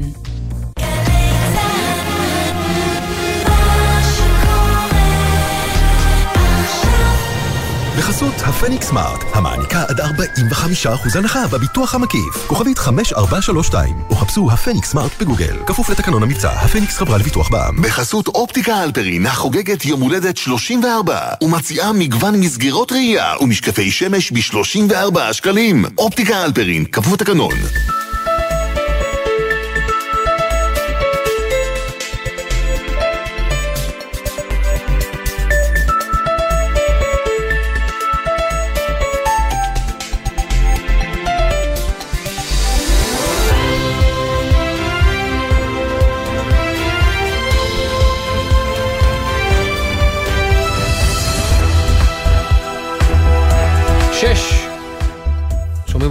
שש וארבע דקות, אה, יומן סיכום השבוע של אה, גלי צה"ל, השעה השנייה, שלום שוב ג'קי. כבר שש וחמישה, הפסדנו דקה.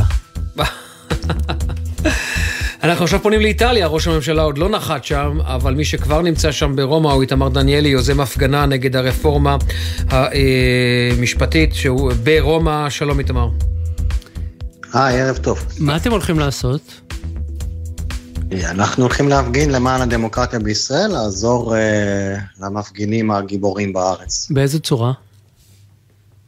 נפגין, אנחנו עושים הפגנה במרכז רומא, אה, אנחנו ישראלים שגרים פה, סטודנטים שלומדים פה, יהודים שהצטרפו למאבק, ואיטלקים.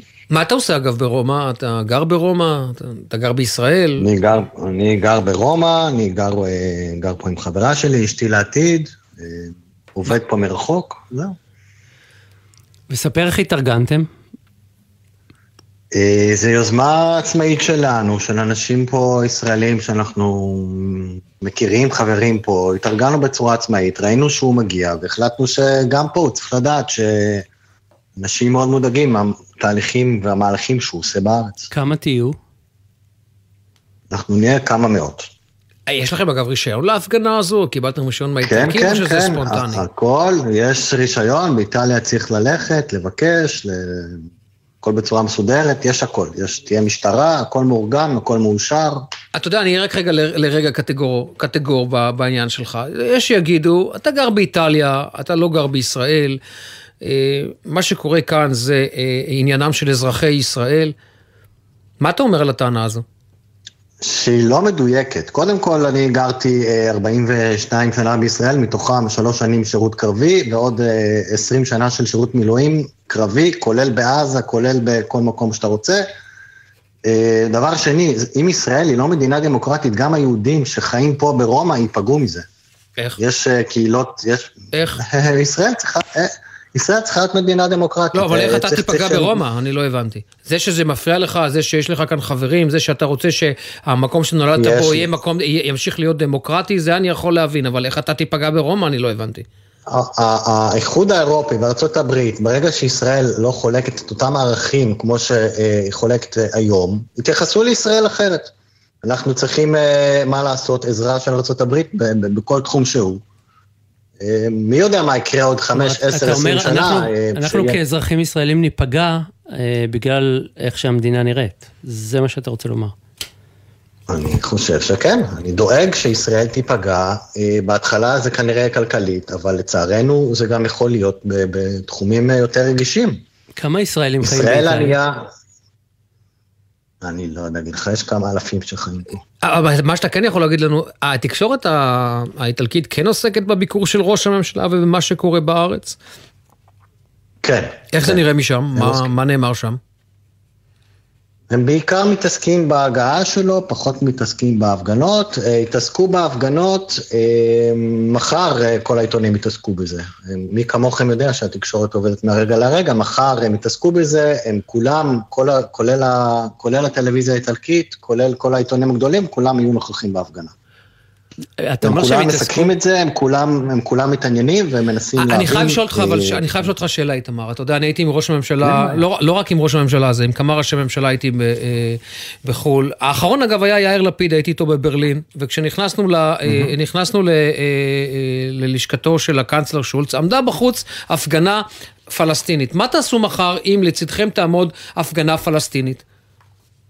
קודם כל, ההפגנה הפלסטינית לא תעמוד לצידנו, כי אין לה אישור לעמוד לצידנו. עזוב, היא- מטאפורית, עזוב, מטאפורית, אל תיכנס רגע לפרטים, הם מטאפורית. לא, הם, לא, הם לא חלק מאיתנו, אנחנו מפגינים למען הדמוקרטיה הישראלית, יש לנו יות- מאות דגלים שהקהילה ארגנה, אמ, אנחנו, אנחנו לא חלק מהם, אנחנו נגד הדבר הזה, אנחנו, יש לנו מטרה אחת ולשמור על ישראל דמוקרטית, זה לא שמאל ולא ימין, הם לא בן ונוטי, כמו שאומרים באיטליה, הם לא, הם לא צריכים להיות פה. תגיד, מה לא, התקשורת, אנחנו. אתה אמרת שהתקשורת אה, מסקרת את הביקור של ראש הממשלה, אם מדובר על תכנים גם, מעבר לפגישה עם ראש הממשלה, אה, ראש ממשלת איטליה, אבל מספרים קצת מה ראש הממשלה שלנו הולך לעשות שם? אה, לא, לא שמתי לב עדיין. לא, לא, לא, לא הצלחתי לראות עדיין. אוקיי, האמת, נשאל כל אותך. כולי עסוק אה, בלארגן את הדבר הזה, לא שמתי לב. אז נשאל אותך, מה התקשורת? נשאל אותך שאלה שקשורה לארגון, אני מניח שכשאתה מתחיל לאסוף את המשתתפים אה, להפגנה הזאת, אז יש כאלה גם שמסרבים או מעדיפים להישאר בבית, נכון? אתה יכול לספר לנו קצת על הדינמיקה של הגיוס לקראת ההפגנה מחר? אה, כן, עוד פעם, אנחנו, זה, זה אני כן מציין לאיטלקים שהתראיינתי בהרבה, להרבה, לתקשורת האיטלקית, זה התארגנות שלנו, ספונטנית, אה, לא מאורגנת על ידי אף אחד, לא של הקהילה היהודית, לא של אף קהילה אחרת. אה, זה הכל מפייסבוק, וואטסאפ, טלפונים, חברים, דברים כאלה. אה, יש אנשים שזה לא מעניין אותם, אבל אנחנו, יש לנו את הקבוצות שלנו. היו כאלה שזה לא מעניין, אני חייב להגיד שאת הרוב זה מעניין, הרוב מבין שזה דבר חשוב למדינת ישראל. איתמר דניאלי, מיוזמי ההפגנה מחר אה, נגד הרפורמה המשפטית ברומא, תודה רבה לך. תודה איתמר. אין, אין בעד מה, ערב טוב. ושלום, וערב טוב לאלוף משנה במילואים טליה לנקרי, לשעבר סגנית ראש המועצה לביטחון לאומי. המטה לביטחון לאומי, המטה ערב לביטחון טוב. לאומי, ערב טוב לך. אז אה, טליה, ראית היום את ההפגנות, ושוב, מקומו של השר לביטחון לאומי לא נפקד מהחפ"ק, הוא מגלה נחישות שהיא ראויה להערכה, לא? בהגעה שלו לחפ"קים בכל מה שקשור להפגנות נגד הרפורמה. קצת פחות, הוא קצת פחות נחוש אגב בהגעה לאזור חווארה. אוקיי. אני רגע אגיד אה, משהו, אני חושבת שההתעמדות הזאת לביקורים שלו בחפ"ק הם אה, פחות חשובים. זה בעיקר התמונות שיוצאות משם, ותוסיף לזה את הנופח של אה, אני מגדיר מדיניות, בפועל הוא לא מגדיר מדיניות, הוא מגדיר מאוד מאוד אה, עניינים טקטיים. הסיפור של להיות בחפ"ק הוא באמת לא האירוע. גם, גם בצבא מגיעים מפקדים בכירים ומגיע שר הביטחון כשיש אירועים יוצאי דופן. השאלה היא איך הם מוציאים את זה החוצה, השאלה היא מה תפקידם בפועל כן, ואיך הם נותנים אבל טליה, באמת תסכימי את איתי ה- שזה זה פחות חשוב, אני חושב שזה פחות חשוב איך זה נראה, אני חושב שזה יותר חשוב השאלה עד כמה הנוכחות שלו שם משפיעה על ההחלטות האופרטיביות, המבצעיות של המשטרה. האם זה למשל מטיל עומס? אם באמת- האם כשהוא מבקר את ה... אומרת- את המפכ"ל, טליה, כן, כשהוא אה- מבקר את המפכ"ל בחפ"ק, או מפקד מחוז, האם זה לא מטיל עליו עומס באותו רגע? אגב, המילה מבקר היא דו-משמעית פה.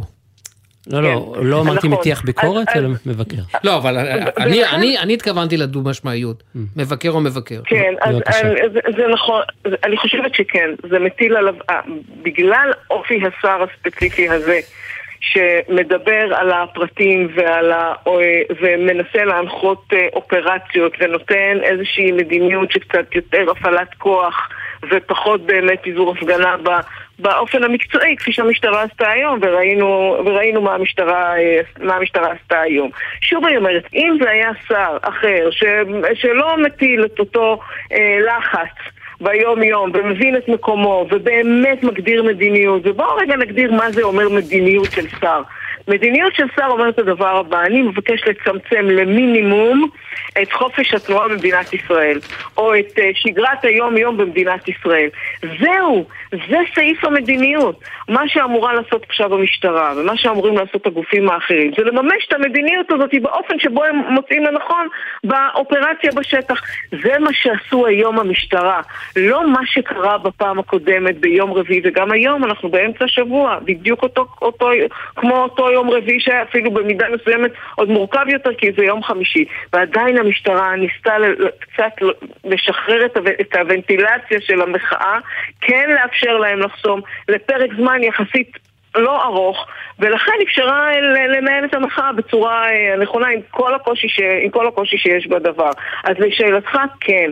האופי הזה, הסוג הזה, אה, הקו הדק של בין הפוליטיקה לבין, ה, אה, לבין המענה האופרטיבי שנדרשת לעשות המשטרה, הוא זה שלדעתי בהחלט, אה, בהחלט שוחח איזשהו לחץ על, על המפקדים בשטח. אוקיי, פורסם בזמנו שהוא הציע לך את תפקיד מנכ"ל המשרד, זה נכון?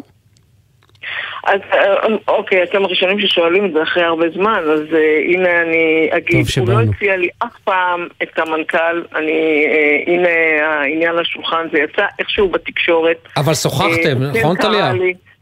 לי, אבל הוא כן קרא לי, וכן ניהל איתי שיח, וכן עלה הנושא של להיות חלק מהעשייה. אני מאוד רציתי להיות חלק מהעשייה הביטחונית, זה תפקידי, זה המקצוע שלי.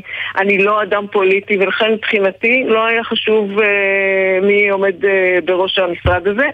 ואני אוסיף על זה עוד משהו, בשיחה איתו הייתי מאוד אופטימית שהוא כן רוצה ללמד, ושהוא כן מבין מהי מדיניות. לצערי הרב הוא כל כך אכזב אותי ואחרים. באמת, חשבתי שנכון יהיה לתת רגע את ההזדמנות לעשות משהו אחר עם המשרד הזה, שהוא משרד לצערי מאוד חלש. בשנים שאני אה, אה, מבלה אה, בגופי הביטחון. לצערי זה לא, לא הלך לשם. מה בדיוק אכזב אותך? אני... אכזב אותי הקיצוניות, אכזב אותי חוסר ההבנה של בין מה זה אומר להיות אה, אה, שר שעושה את העבודה הפוליטית בממשלה, בכנסת, ולא אה, בשטח אל מול המשטרה, ולא מייצר דינמיקה כל כך קשה במשטרה, ואני רואה את המשטרה היום, יש שם קושי רב מאוד.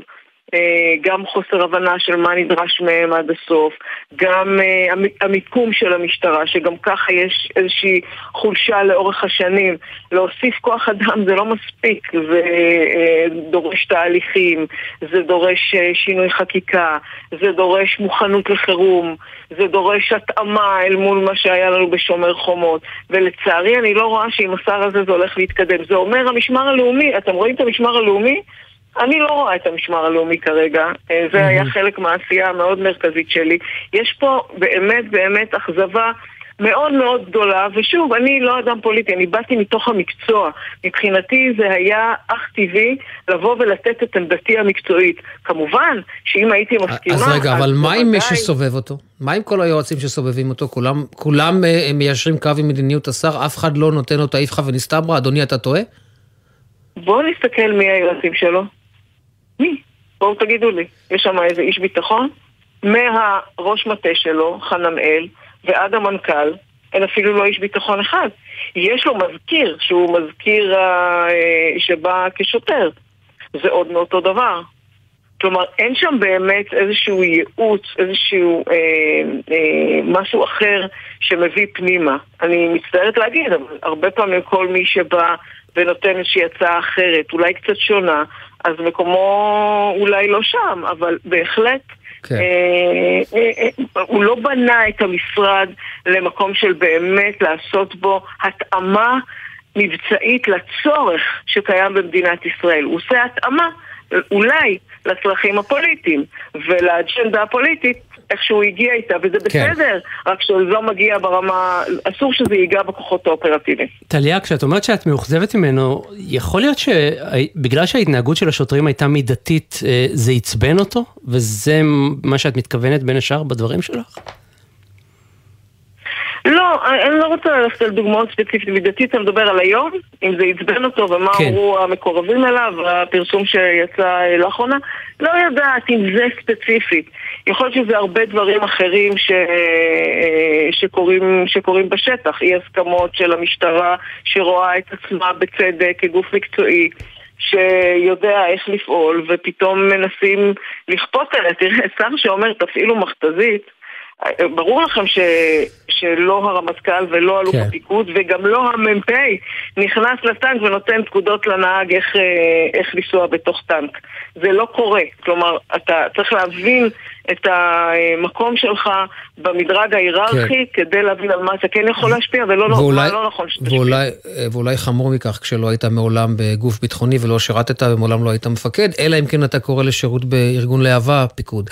אלוף אה, משנה במילואים טליה לנקרי, לשעבר סגנית ראש המל"ל, תודה. תודה רבה. אה, ג'קי, עכשיו אה, אנחנו אה, הולכים לדבר על משהו שגם אני וגם אתה מתעניינים בו לא, מאוד. זה נושא החביב עליך בעיקר. לא, לא רק. לא רק, אנחנו מדברים על זה לא מעט בינינו. שלום לסגן אלוף במילואים בני סבתי, ממקימי דובר צה"ל בפרסית ומומחה לרשתות חברתיות באיראן. שלום, שלום לכם אמיר וג'קי. אז אני חייב לומר, אתה כתבת מאמר מאוד מאוד מעניין במכון ירושלים למחקר ל-IJSS, נכון? JISS. JISS, ובמאמר הזה אתה למעשה מנתח איך באיראן, באיראן הרשמית, תופסים את המצב אה, בישראל. תן לנו ככה בקליפת אגוז, בדקה, את העיקרים של המאמר שלך, כי אתה מגיע לשם תובנות מאוד מעניינות.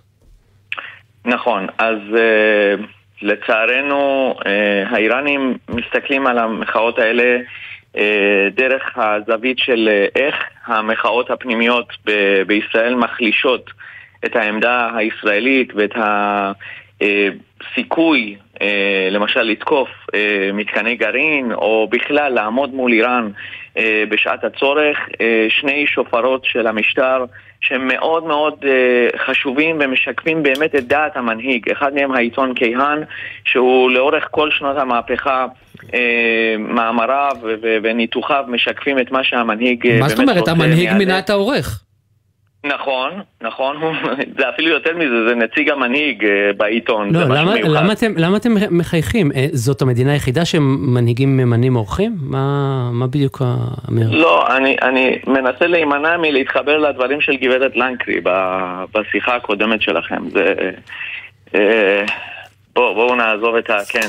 יש עוד מדינות, אה, והשופר השני הוא האתר ממש הרשמי של המל"ל האיראני, נור ניוז, שבאמת אה, גם כן עוקב ברמה יומיומית, אנחנו מאוד מופתעים לראות שיש שם אה, כמה דוברי עברית או מתרגמי עברית ברמה מאוד מאוד גבוהה, ואפילו הם פתחו אה, תת-אתר בתוך האתר הגדול בשפה העברית, וכל יום מנתחים ומביאים את החדשות מ- מישראל. למשל היום זה היה יום אה, העלאה על נס של נושא הטייסים שלא מוכנים להטיס את ראש הממשלה. באמת נתנו שם כמויות של חדשות שאתה אומר גם בכמות וגם באיכות איך הם הגיעו לרמה הזאת של ניתוח ושל אה, מעקב אה, וזה צריך להדאיג אותנו. ובשבועות האחרונים הפעילות שלהם היא פעילות אסטרטגית תקשורתית, נכון? זה לא באופן ספורדי כזה אה, מכסים כל דבר שמתפרסם כאן. יש להם מטרה והם עושים הטיה נכון. אה, ומבצעי תודעה. נכון, אז זה, זה בדיוק מה שהתכוונתי במשפט האחרון. הם באמת מכוונים לכל אותם הדברים שבעיניהם נראים כחולשה של החברה הישראלית, של השלטון הישראלי, הפילוג כביכול והמחאות והעמידה אה, של קבוצה אחת מול הקבוצה השנייה. תראו, לאיראנים, גם ברמה של הפרט, כמה שהם יכולים אה, להיות ברשתות חברתיות וכולי, וגם ברמת המשטר, אין באמת הבנה אמיתית של דמוקרטיה. אין הבנה שמחלוקת יכולה דווקא להביא לתובנות גדולות יותר, שאפשר להתווכח וגם... בשעה אחרי זה אה, לשבת ולדבר ולהיות חברים. והם חושבים שהמחלוקות האלה באמת יביאו לאיזשהו אה, אה, חורבן או כרסום מאוד מאוד גדול בשלטון הישראלי או בחברה הישראלית, ובאיזשהו שלב, במילים הכי פשוטות, כולם יעופו מכאן בדרך כזאת או אחרת. וזה דבר שמבחינתם עושה את העבודה של, של מאווייהם הגדולים ביותר, השמדת מדינת ישראל, שחרותה על דגל... למה הם, כן. למה הם מפרסמים בעברית? הרי אף אחד כאן לא קורא אותם. אה, זה אולי מזכיר... אה, כל הרע מקהיר. בדיוק, אתם יותר ישראלים ממני, מהסיפורים ששמעתי אה, בשנות ה-50 וה-60, או כל אותן תחנות הרדיו במדינות ערב העוינות, שדיברו אה, נגד ישראל. אני חושב שבאיראן זה יותר מזה. אני, אני חושב שזה אה, חוזר למה שאמרת, שהם רוצים להראות לנו גם מה הם יודעים עלינו, וזה זה סוג של רמיסה ומעין אה, גאווה מעל אה, ישראל והעמדה הישראלית. הנה, תראו, אנחנו קראנו אתכם, אנחנו יודעים מי אתם. זה קצת יותר מכל הרעם בקהיר. אה, כי באמת הולכים שם למקום הזה של השפעה, למקום של אה, אה, אתם לא יכולים לעמוד מולנו, אתם קטנים, אתם אה, מפורדים ומפולגים, קצת כמו שכתוב במגילת אסתר, ככה ברוח האיראן של פעם ואיראן של היום. ו- ולכן אלה דברים שאנחנו צריכים לקחת אותם אה, לתשומת הלב, גם אם הם רק מילים ותעמולה, ובסוף מדינת ישראל יודעת לעמוד, אבל כשהם רואים את הוויכוחים ברמות הצבאיות, ואלה הרמות שמאוד מעניינות את, אה, את איראן ואולי גם מדינות אה, ערב אחרות, כי הצ, הצבא במדינות האלה מאוד קובע, כמו שאנחנו רואים משמרות המהפכה מנהלים את איראן היום, וכשהם שומעים שטייסים של מדינת ישראל לא מוכנים אה, לטוס, מפג- מפגינים, שופטים וכולי, מבחינתם זה, זה סוג של כרסום מאוד מאוד גדול. ו- וצריך להיזהר אולי בפרסומים שלנו, או, ב- או ללטש את הפרסומים שלנו. אז אני. אותך, אז אני אקח אותך עוד יותר קדימה, אם אתה מדבר על, אה, על זה שהם מעורבים או, או מתבוננים, לדעתך הם גם אה, עושים כאן מבצעי סייבר? מתערבים אה, בחשאי באמצעות חשבונות מזויפים כדי לפלג, כדי לחמם? יש מצב בעצם שאנחנו רואים פוסט בעברית שהוא בעצם נכתב בטהרן או בביירות? מתוך מטרה כלשהי? אז אני רק יכול להסתמך על, עדיין על כמה רמות שהם אה, הגיעו לרמות הרבה יותר גבוהות, כמו שאמרתי, של עברית וכולי, אבל אני יכול קצת גם להסתמך על טעויות הכתיב של, אה, שלהם לפעמים, ו, ולהאמין שאנחנו לא בעידן של אה, דפי הפייסבוק הרבים שהיו בתקופת אה, אה, הבחירות לטראמפ, ומה שהם השפיעו כנראה בארצות הברית, הם והרוסים ביחד כנראה. ואני לא חושב שאנחנו שם, הם יותר נמצאים בהתקפות סייבר ממש על, על חברות, על חברות של אה, מידע, על אוניברסיטאות, כן. על, על תחומי טכנולוגיה, אבל הם פחות מצליחים להשפיע על, אה, על דעת הקהל ממש ב- בישראל. לדעתי אנחנו גם... אה, במילים ככה אחרות, אה, יש לנו איזה פלפל אחר שאנחנו יודעים לא ליפול בפח של, כן. של השפעה איראנית ברמה כזאת, אבל ההשפעה הזאת, כשהיא פנימה והיא חודרת למנהיגים שלהם, ויכולה אגב להביא לסוג של מיסקלקולציה, ואם יעשו שם ישיבה חשאית של כל ראשי משמרות המהפכה ויגידו הנה, ישראל חלשה, אנחנו יכולים לפרוץ בגרעין, תראה, תראו, אנחנו שמענו משהו שהוא לא יאומן, הם הגיעו ל-84% העשרה, והעולם לא ממצמץ, זה, זה פשוט מטורף. אני כן. זוכר שלפני 20 שנה, 25 שנה במערכת הביטחון היה איזה שהם קווים אדומים, והיום זה עובר לידינו, ו- ולא וכשהם רואים. כשהם רואים כזה, כאלה מתחים בתוך חיל האוויר הישראלי שאמור, או יש אפשרות שיתקוף שם אצלם, אז הם אה, עוקבים בעניין רב וגם אה, כמובן מייחלים שדברים חמורים יותר יקרו, מן הסתם. נכון, נכון. ובזה הם יכולים להמשיך לקוות לקדם את הפרויקטים שלהם, כשבעצם גם הקו האחרון של ישראל היא לא, הוא לא באמת עומד מולם, ו- והיא שסועה והיא מפולגת, ובעצם הם יכולים לעשות מה שהם רוצים, וגם אגב להעביר עוד כטב"מים לרוסיה, ו- וכל ההשתוללות האיראנית באזור. ו- ואת זה צריך לקחת לתשומת הלב, הקברניטים של הביטחון הם מאוד מאוד צריכים להיות ערים ל- לתופעה. בני סבטי, תודה רבה לך. תודה, בני. תודה לכם, להתראות. כן, ועכשיו אנחנו אה, לטופול. לא הבטיחו לנו כאן כינור על הגג?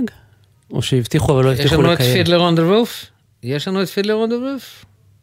יהיה לנו מיד את Fiddler רק נגיד עכשיו שלום וערב טוב לפרופסור יעקב גינדין, הרופא האישי וחברו הקרוב של אה, חיים טופול, שלום.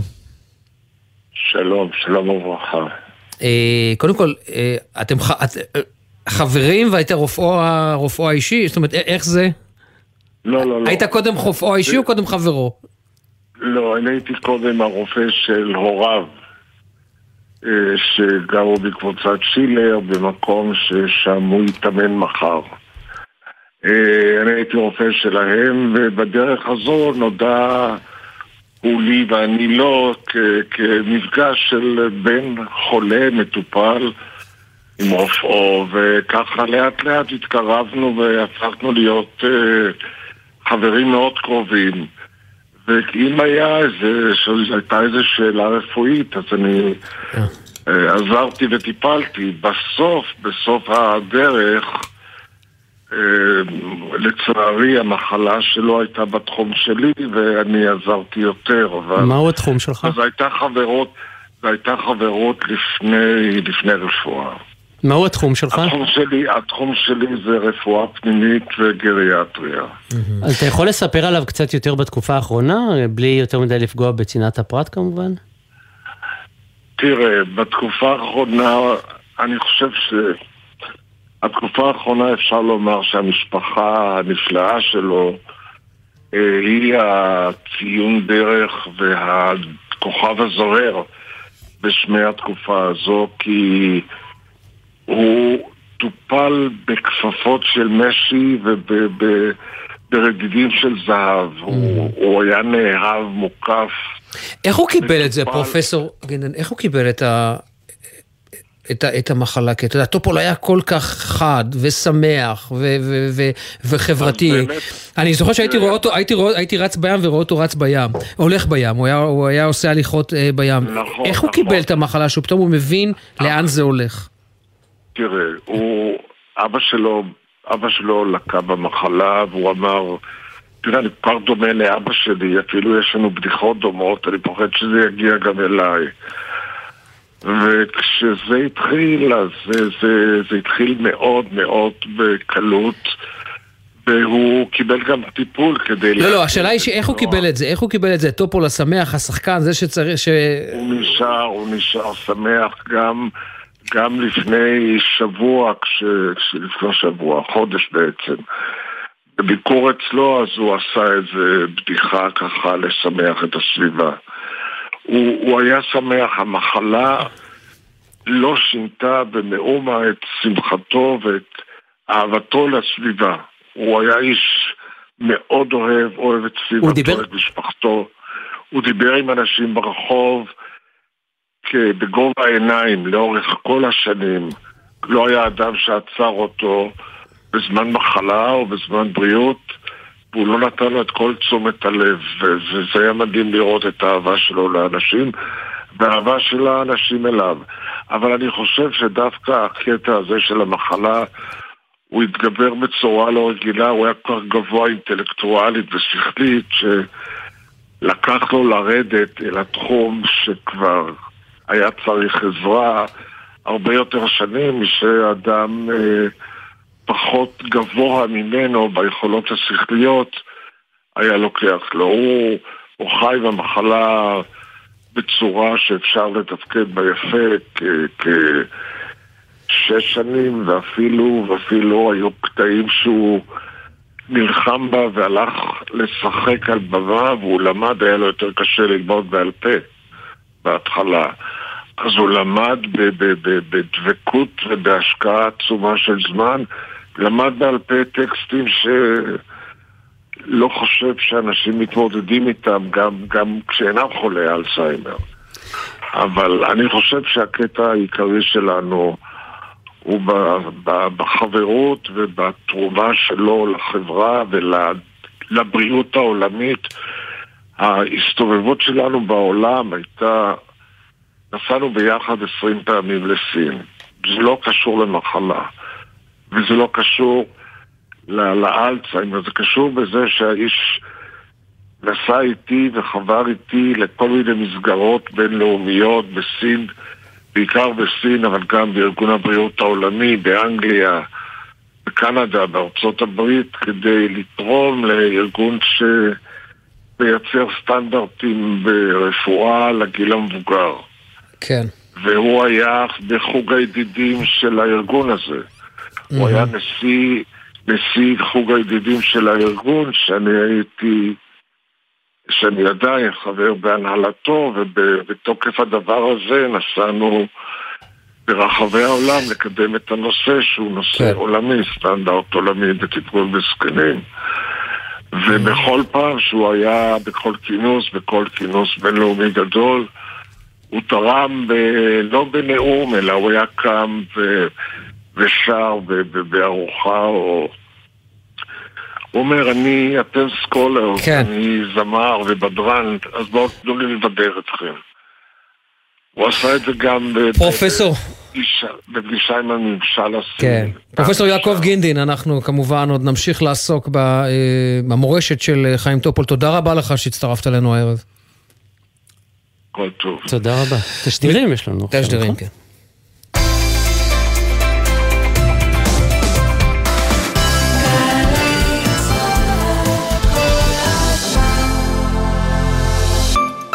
בגיל 50 אתם כבר יודעים שהחלטות חשובות בחיים מקבלים מהראש, אבל יש החלטה אחת שכדאי לקבל גם מהראש וגם מהבטן. החלטה לבצע בדיקת דם סמוי בצואה שיכולה להציל חיים. בדיקת דם סמוי בצואה היא בדיקה פשוטה לגילוי מוקדם של סרטן המעי הגס. בקשו מהרופא שלכם הפניה לבדיקה, בצעו אותה, ואם התוצאה חיובית, אל תוותרו על המשך הבירור הרפואי. בכל גיל, אם אתם מבחינים בתסמינים כלשהם במערכת העיכול שאינם חולפים, חשוב לפנות לרופא ולברר את טיבם. האגודה למלחמה בסרטן, 1-800-599-995 גלי צה"ל נפרדת מחיים טופול, גדול שחקני ישראל וחתן פרס ישראל, שהלך לעולמו בתוכניות ופינות מיוחדות. הערב בשמונה, שידור חוזר של התוכנית סינמה פרדיסו בהשתתפותו. נפרדים מחיים טופול בגלי צה"ל. בכל חמישי בחצות. שלום לך, שחר אמנו. לילה טוב, בן. מה המצב? זה הזמן. במזרחית.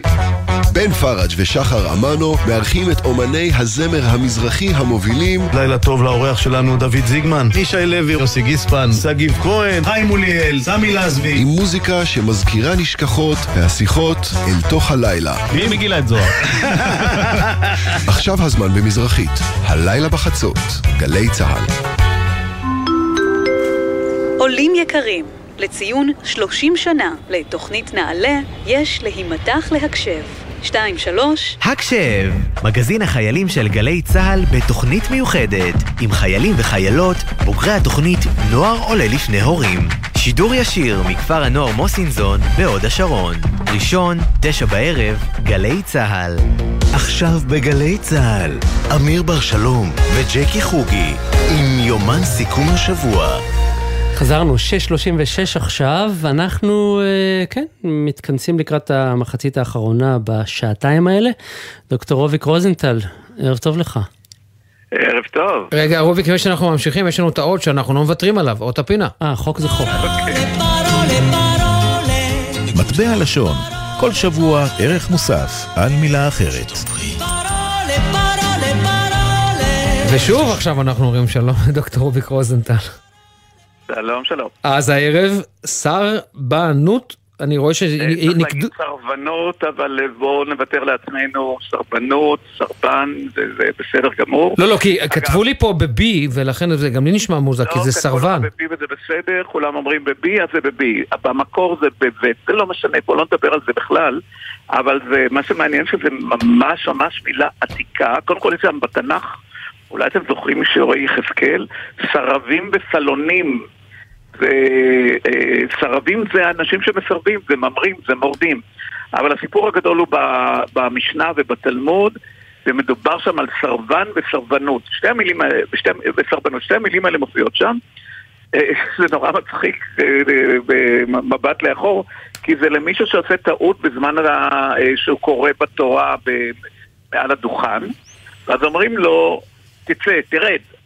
אסור לו לסרב פעם ראשונה, אבל אם הוא טועה עוד פעם, קדימה, הוא צריך לעוף. זה הסיפור הגדול עם הסרבנות. ואחרי זה מתחילים לדבר על זה שבני אדם הם... רגע, רוביק, אני רוצה להבין. ב- כן. במשנה, השורש הזה, סר"ב, אותו שורש כמו היום. כן, אבל- אה, לא אבל הוא מתייחס- משהו שמצווים עליך. הוא מתייחס לשגיאת, לשגיאת קריאה? למה? זה מה שאמרת. לא, סרבן וסרבן, עזבו את זה, אני לא רוצה שנדבר על זה. אני פשוט אמרתי שהיום אומרים סרבן זה הצורה הרגילה, וסרבן זה כאילו הצורה הדקדוקית. זה לא משנה. אבל המילה עצמה, אותה מילה, הרי זה גם לא מנוקד במקור. המילה עצמה, היא מתייחסת ל- לעלייה לתורה, ו, אה, וגם מדובר על זה, ולא אוהבים אותה. מדובר על בני, על, על האנשים מעצבנים, זה טרחנים, סרבנים ורגזנים. לא פחות ולא יותר. אבל רגע, רוביק, אם כבר, אם כבר הגענו לפינה הזאת, אני לא בטוח שהבנתי ממך באיזה הקשר זה היה אז, אה, בהקשר של העלייה חבל לתורה. על הזמן שלנו, זה, זה היה, כמו שאמרתי, זה היה בעלייה לתורה, זה הכל. אה, אבל המעניין יותר עם הסירוב, אה, נושא הסירוב שכאן הוא שלילי בתנ"ך ובמקורות, וגם היום הוא לא נחשב דבר שלילי. סירוב זה אומר שאתה עושה משהו כי אתה מאמין שהוא נכון נגד כל, ה... אה, כל אלה שאומרים לך אחרת, נגד הכוחות, נגד השלטון וכדומה. בוא נזכור, אפילו בתנ"ך, המילדות העבריות, פרעה אומר להם להעמיד את הילדים, מה הם עושות? מסרבות. אה, יואב בן צרויה, נותנים לו פקודה, אה, איזושהי פקודה, דוד המלך, הוא מסרב, לא מוכן לזה. אה, דניאל לא סוגד למלך פרס, פרס, והכי אקטואלי זה מגילת אסתר, יש שם שני סירובים קלאסיים, הסירוב של, אה, של מרדכי, אה, לא להשתחוות לאמן, שהפך את כל, עשה, הוא בעצם מניע את כל העלילה, וגם הסירוב של וסטי להופיע, הסירוב הפמיניסטי.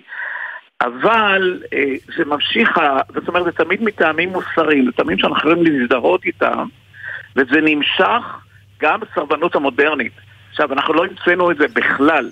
סרבנות המצפון זה דבר שכבר קיים מאות שנים. למשל, הסרבן הכי מפורסם זה דיוויד סורו, מלפני אה, 200 שנה, אה, ו- במאה ה-18, או בעצם כבר 300, לא משנה, והוא אה, סירב לשלם מיסים, הוא היה אדם גם מאוד ידוע, זה היה לזה הד, אה, כי הוא התנגד לעבדות.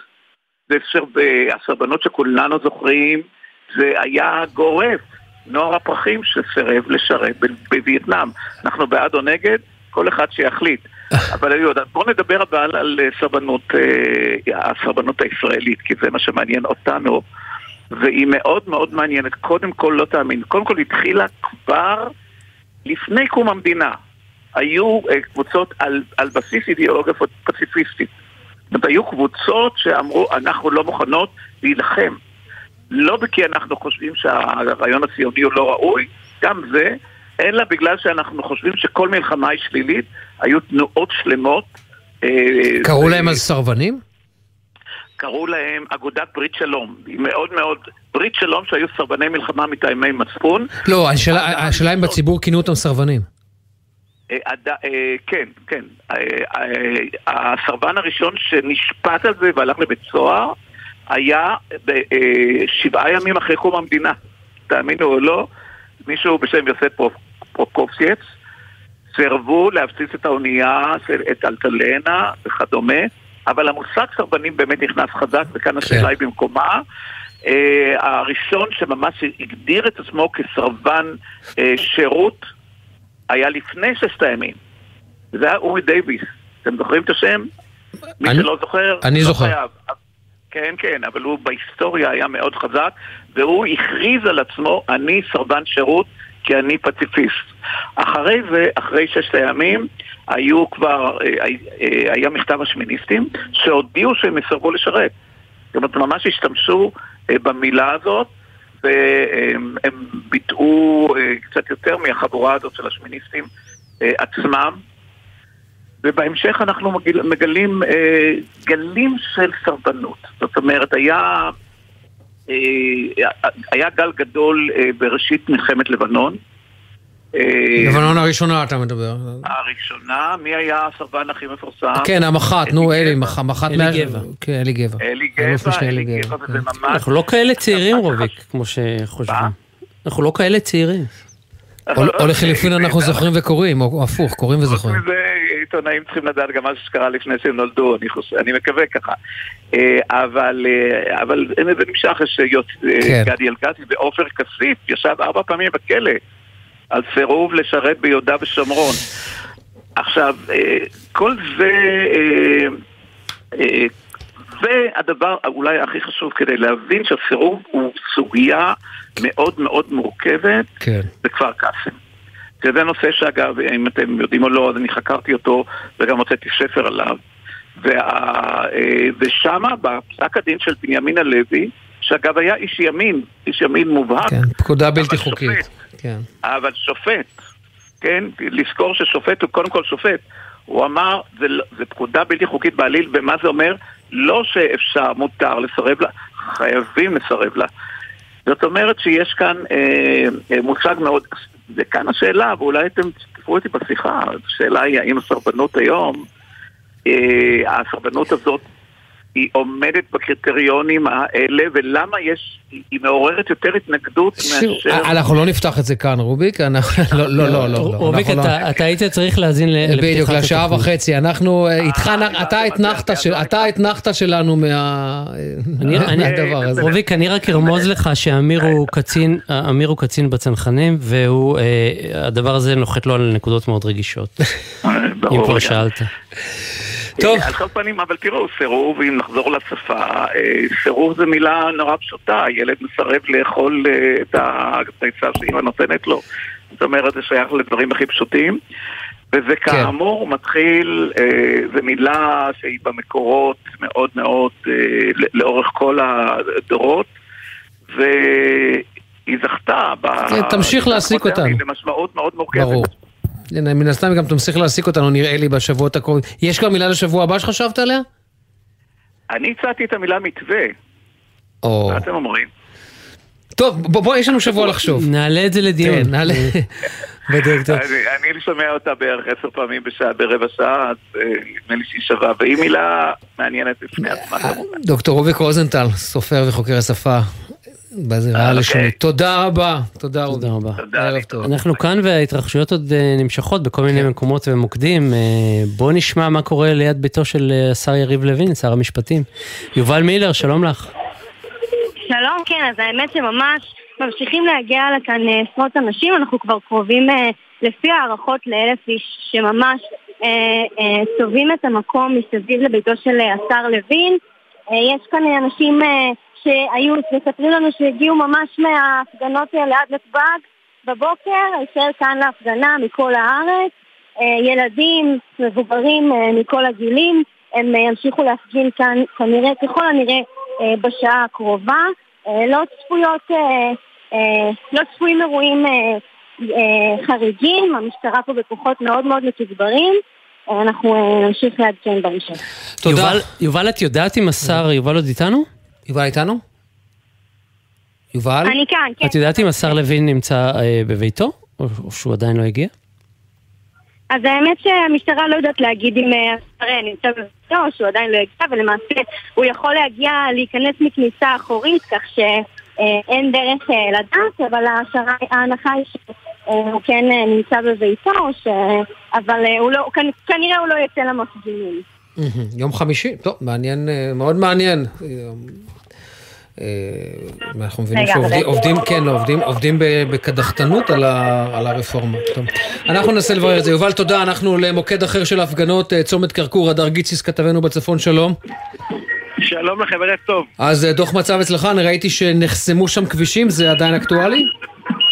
עדיין אקטואלי, לפחות אה, כאן אה, בצומת, הצומת אה, נחסם לחלוטין לתנועה. אפשר גם לדווח על שני מפגינים שנעצרו כאן בדקות האחרונות לאחר שניסו לפרוץ את המחסומים אל עבר כביש 65 ולחסום גם אותו. צריך לומר, יש כאן מאות מפגינים. ביום רביעי האחרון היו כאן תמונות קשות יותר של אלימות ביניהם, בין המפגינים לבין השוטרים, לכן היום הוצבה כאן מכתזית. כרגע המשטרה קירבה אותה על מנת להפגין נוכחות, כי יש חשש שהמפגינים הרבים שהגיעו לכאן בשעה האחרונה יפרצו אל הכביש ויחסמו אותו, אז כרגע הצומת נחסם לתנועה. שני אה, מפגינים אה, נעצרו, אבל מאות נמצאים כאן בכוחות אה, רבים של המשטרה כאן בצומת כרכור. נציין שלא רחוק מכאן, מול קניון זיכרון יעקב, מאות נוספים בהפגנה נוספת, כך שנראה שהמשטרה פועלת בעבודה די אה, קשה במחוז הצפוני, לפחות בשעה האחרונה, כאשר ההפגנות התחדשו כאן. הדר, תודה. אנחנו כמובן, אה, אם יש אה, התפתחויות באזור שאתה נמצא בו, אנחנו נשמח שתעדכן אותנו. תודה בשלב הזה. בהחלט, תודה רבה. כוכבים משתפים בפדיחות על הבמה.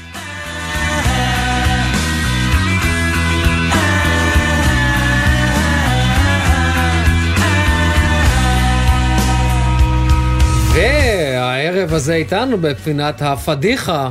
שלום דודו פישר. שלום, כן. אז אה, טוב, אני לא, אני, לא, אני לא אעשה הקדמה ארוכה מדי, כי יש לך פדיחה, מה שנקרא וואחד פדיחה בעברית. שוט! איזה פדיחה אתה רוצה לשמוע. את, הזו שעם הללה. אימא לה לה לה, אה, טוב, זה פדיחה, פדיחה. כי השר אומנם בדיוק את ה- את ה- את הערב הזה הקליט, אני לא יודע למה. רגע, דודו, דודו, אנחנו, ש... אתה, אתה נקטע לנו? אנחנו, אתה נשמע לנו, רגע. כן, אולי אתה נמצא במקום אה, עם בעיות קליטה, אם אפשר לשפר קצת. עכשיו מצוין, אז אני לא יודע, יש כאן, אני עכשיו- נמצא בתיאטרון, עכשיו זה יותר טוב. ו... בבקשה? אנחנו שומעים אותך, כן.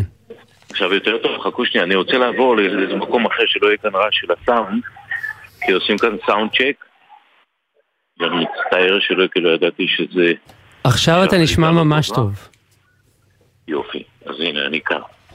אז uh, הסיפור הוא כזה שאני, uh, בעלובי החיים, שעשינו את עלובי החיים לפני הרבה הרבה הרבה שנים, uh, הייתי יחד עם אבי טולדנו באיזה סצנה סופית.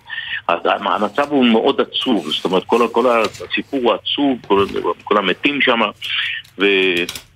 ומתחילה הסצנה, ואתם יודעים- שבעלובי החיים כל המוזיקה היא מושרת. כל, כל המחזמר, גם הדיבורים, גם השירים, הכ- הכל, הכל במוזיקה, הכל בקצב. ומתחילה לנגן המוזיקה, ואנחנו שנינו יושבים על שולחן, אה, על במה קטנה, ומתחילה המוזיקה, טה טה טה טה טה, ועכשיו אני Black טוטאלי. Black טוטאלי, לא זוכר שום מילה, וואו. לא זוכר אפילו את הנושא, על מה אני צריך לדבר איתך, כזה, אם אתה זוכר את הנושא, אז אתה מחרטט איזה מילה או שתיים, עד שאתה נזכר, עד שאתה נזכר ב, ב, ב, במילים. ואז אה, אני פשוט לא ידעתי מה לעשות, כי המוזיקה מתחילה והמוזיקה הולכת, אז זאת אומרת, אתה צריך לעשות משהו. אז אני יושב איתו, ואני מתחיל לשיר לו, לה לה לה לה לה לה, טרי דה דה דה, טרה דה דה דה דה, טרי דה דה. עכשיו הוא מסתכל עליי בעיניים פעורות, ונשכב על השולחן, ורוטט, כולו רוטט, עכשיו אני בעקבותיו, גם אני נשכבתי על השולחן, המשכתי לשיר טה לה לה לה לה לה על השולחן, ושנינו, הכתפיים של שנינו רוטטות, וזהו, ואחר כך נזכרתי, נזכרתי במילים והכל היה בסדר. זאת אומרת, חזרנו לזה.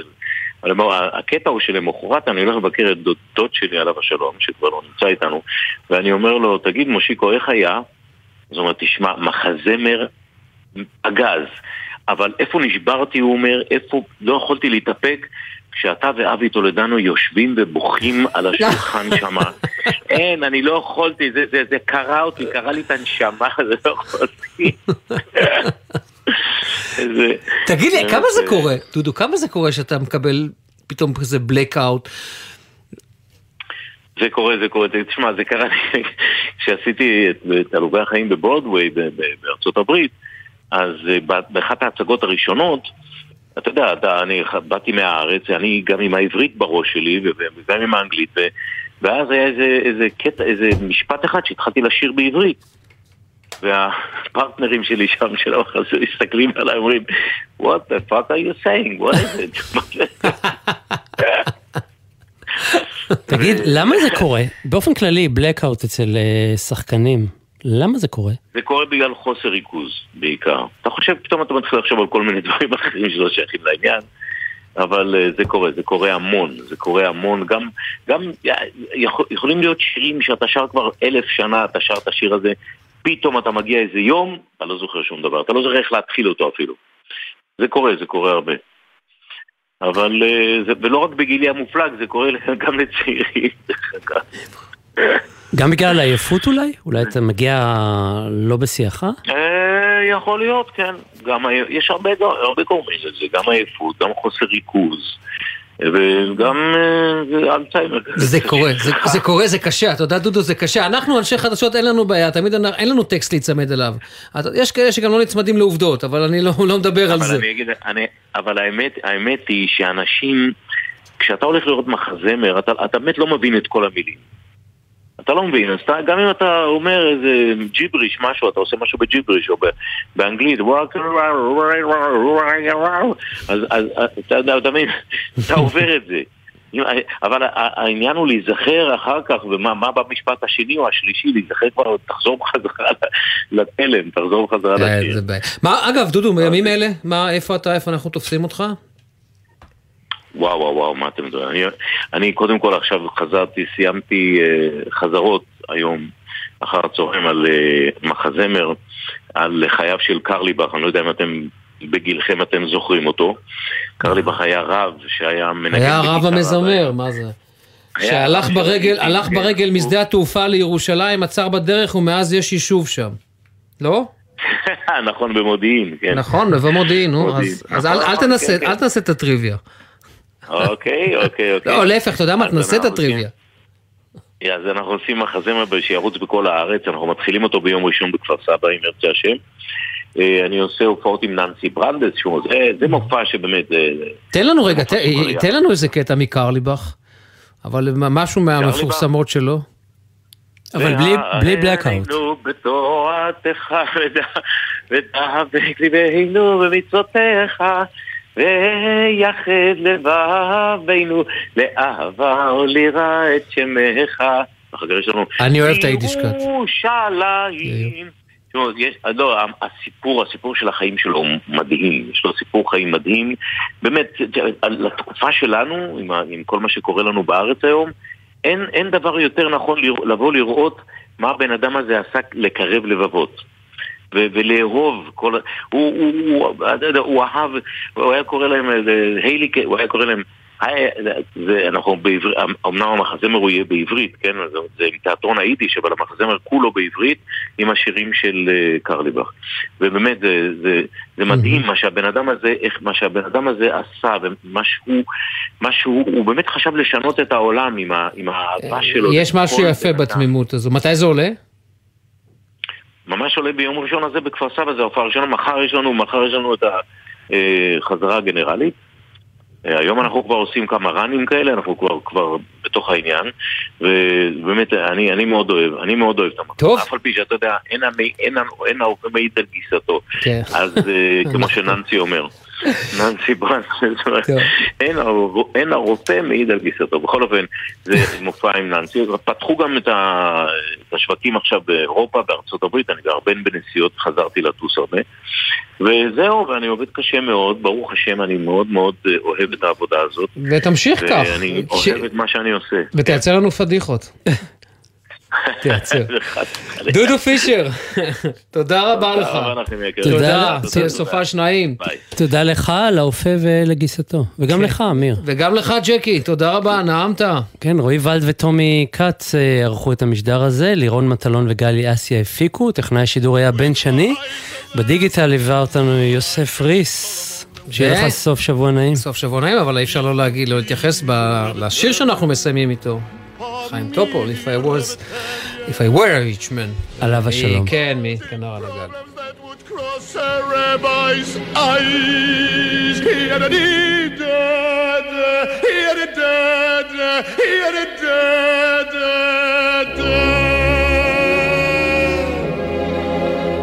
And it won't make one bit of difference if I answer right or wrong. When you're rich, they think you really know. If I were rich, I'd have the time that I like to sit in the synagogue and pray. And maybe have a seat by the eastern wall. And I discuss the holy books with the learned men seven hours every day. And that would be the sweetest thing of all.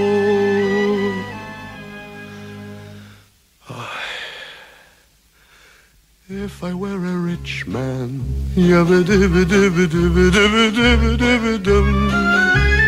all day long I biddy biddy bum. If I were a wealthy man, I wouldn't have to work hard. Yabba-dibba-dibba-dibba-dibba-dibba-dibba-dum. Lord, who made the lion and the lamb, you decreed I should be what I am. Would it spoil some vast eternal plan? If I were a wealthy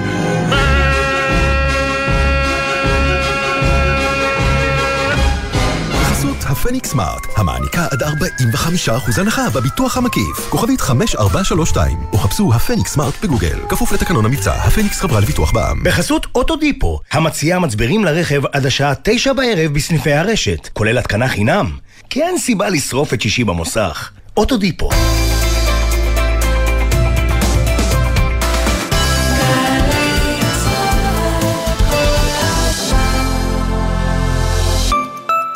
פסטיבל האוכל הכפרי במטה יהודה חוזר עם חגיגת מאכלי עמים ועדות, מפגשים עם בשלניות ובשלנים המארחים בביתם מכל הלב, שלל מטעמים, סיורים ודרכים בין אסירים ואירועים מיוחדים. פסטיבל האוכל הכפרי במטה יהודה, תשעה במרס עד אחד באפריל. חפשו את הלב הירוק, תיירות מטה יהודה. אחי, אתה נראה לי קצת עייף. כאן סמל ראשון אור דביר, לוחם בסיירת גולני. וסיימתי שבועיים של פעילות מבצעית. אני מבין טוב טוב מה זה להיות גמור, אבל אתה יודע מה ההבדל ביני לבינך? שאני לא עולה על ההגה. כשאתה עייף, עצור להתרעננות במקום בטוח, או שתיתן את המפתחות למישהו אחר שינהג. סומך עליך, אח שלי. גם אני מחויב לאנשים שבדרך עם הרלב"ד. שלום, אחינועם בר פה. מחקרים מראים שאדם מרגיש 13 סוגי רגשות כשהוא שומע מוזיקה. אני חושבת שאני מרגישה יותר. בואו איתי לשעה של שיטוט מוזיקלי, גדוש במוזיקה מכאן ומשם, חדשה וישנה, מרימה וממוטטת, שתגרום לכם להרגיש את כל הרגשות, יחד. ליקוטים עם אחינועם בר, מגזין מוזיקה מפה ומשם. הערב בתשע, ובכל זמן שתרצו, באתר וביישומון גלי צה"ל. תגידי, מה את עושה במוצאי ראשון בשלוש בלילה? אמ... ישנה, מן הסתם. ועל מה את חולמת? שאני זוכה באוסקר.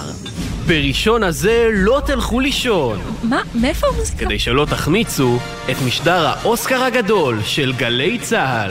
טליה בנון צור, מאיה יהלום וזוהר אורבך מלווים את טקס האוסקר מלוס אנג'לס עם הפרשנויות הכי מעניינות, מצעדי הרגעים הבלתי נשכחים והזוויות שלא הכרתם. אתה חושב שיש לי סיכוי לזכות? ברור, הסרט שאת חיה בו הוא באמת משהו מיוחד. מוצאי ראשון, שלוש בלילה, גלי צה"ל. מיד אחרי החדשות,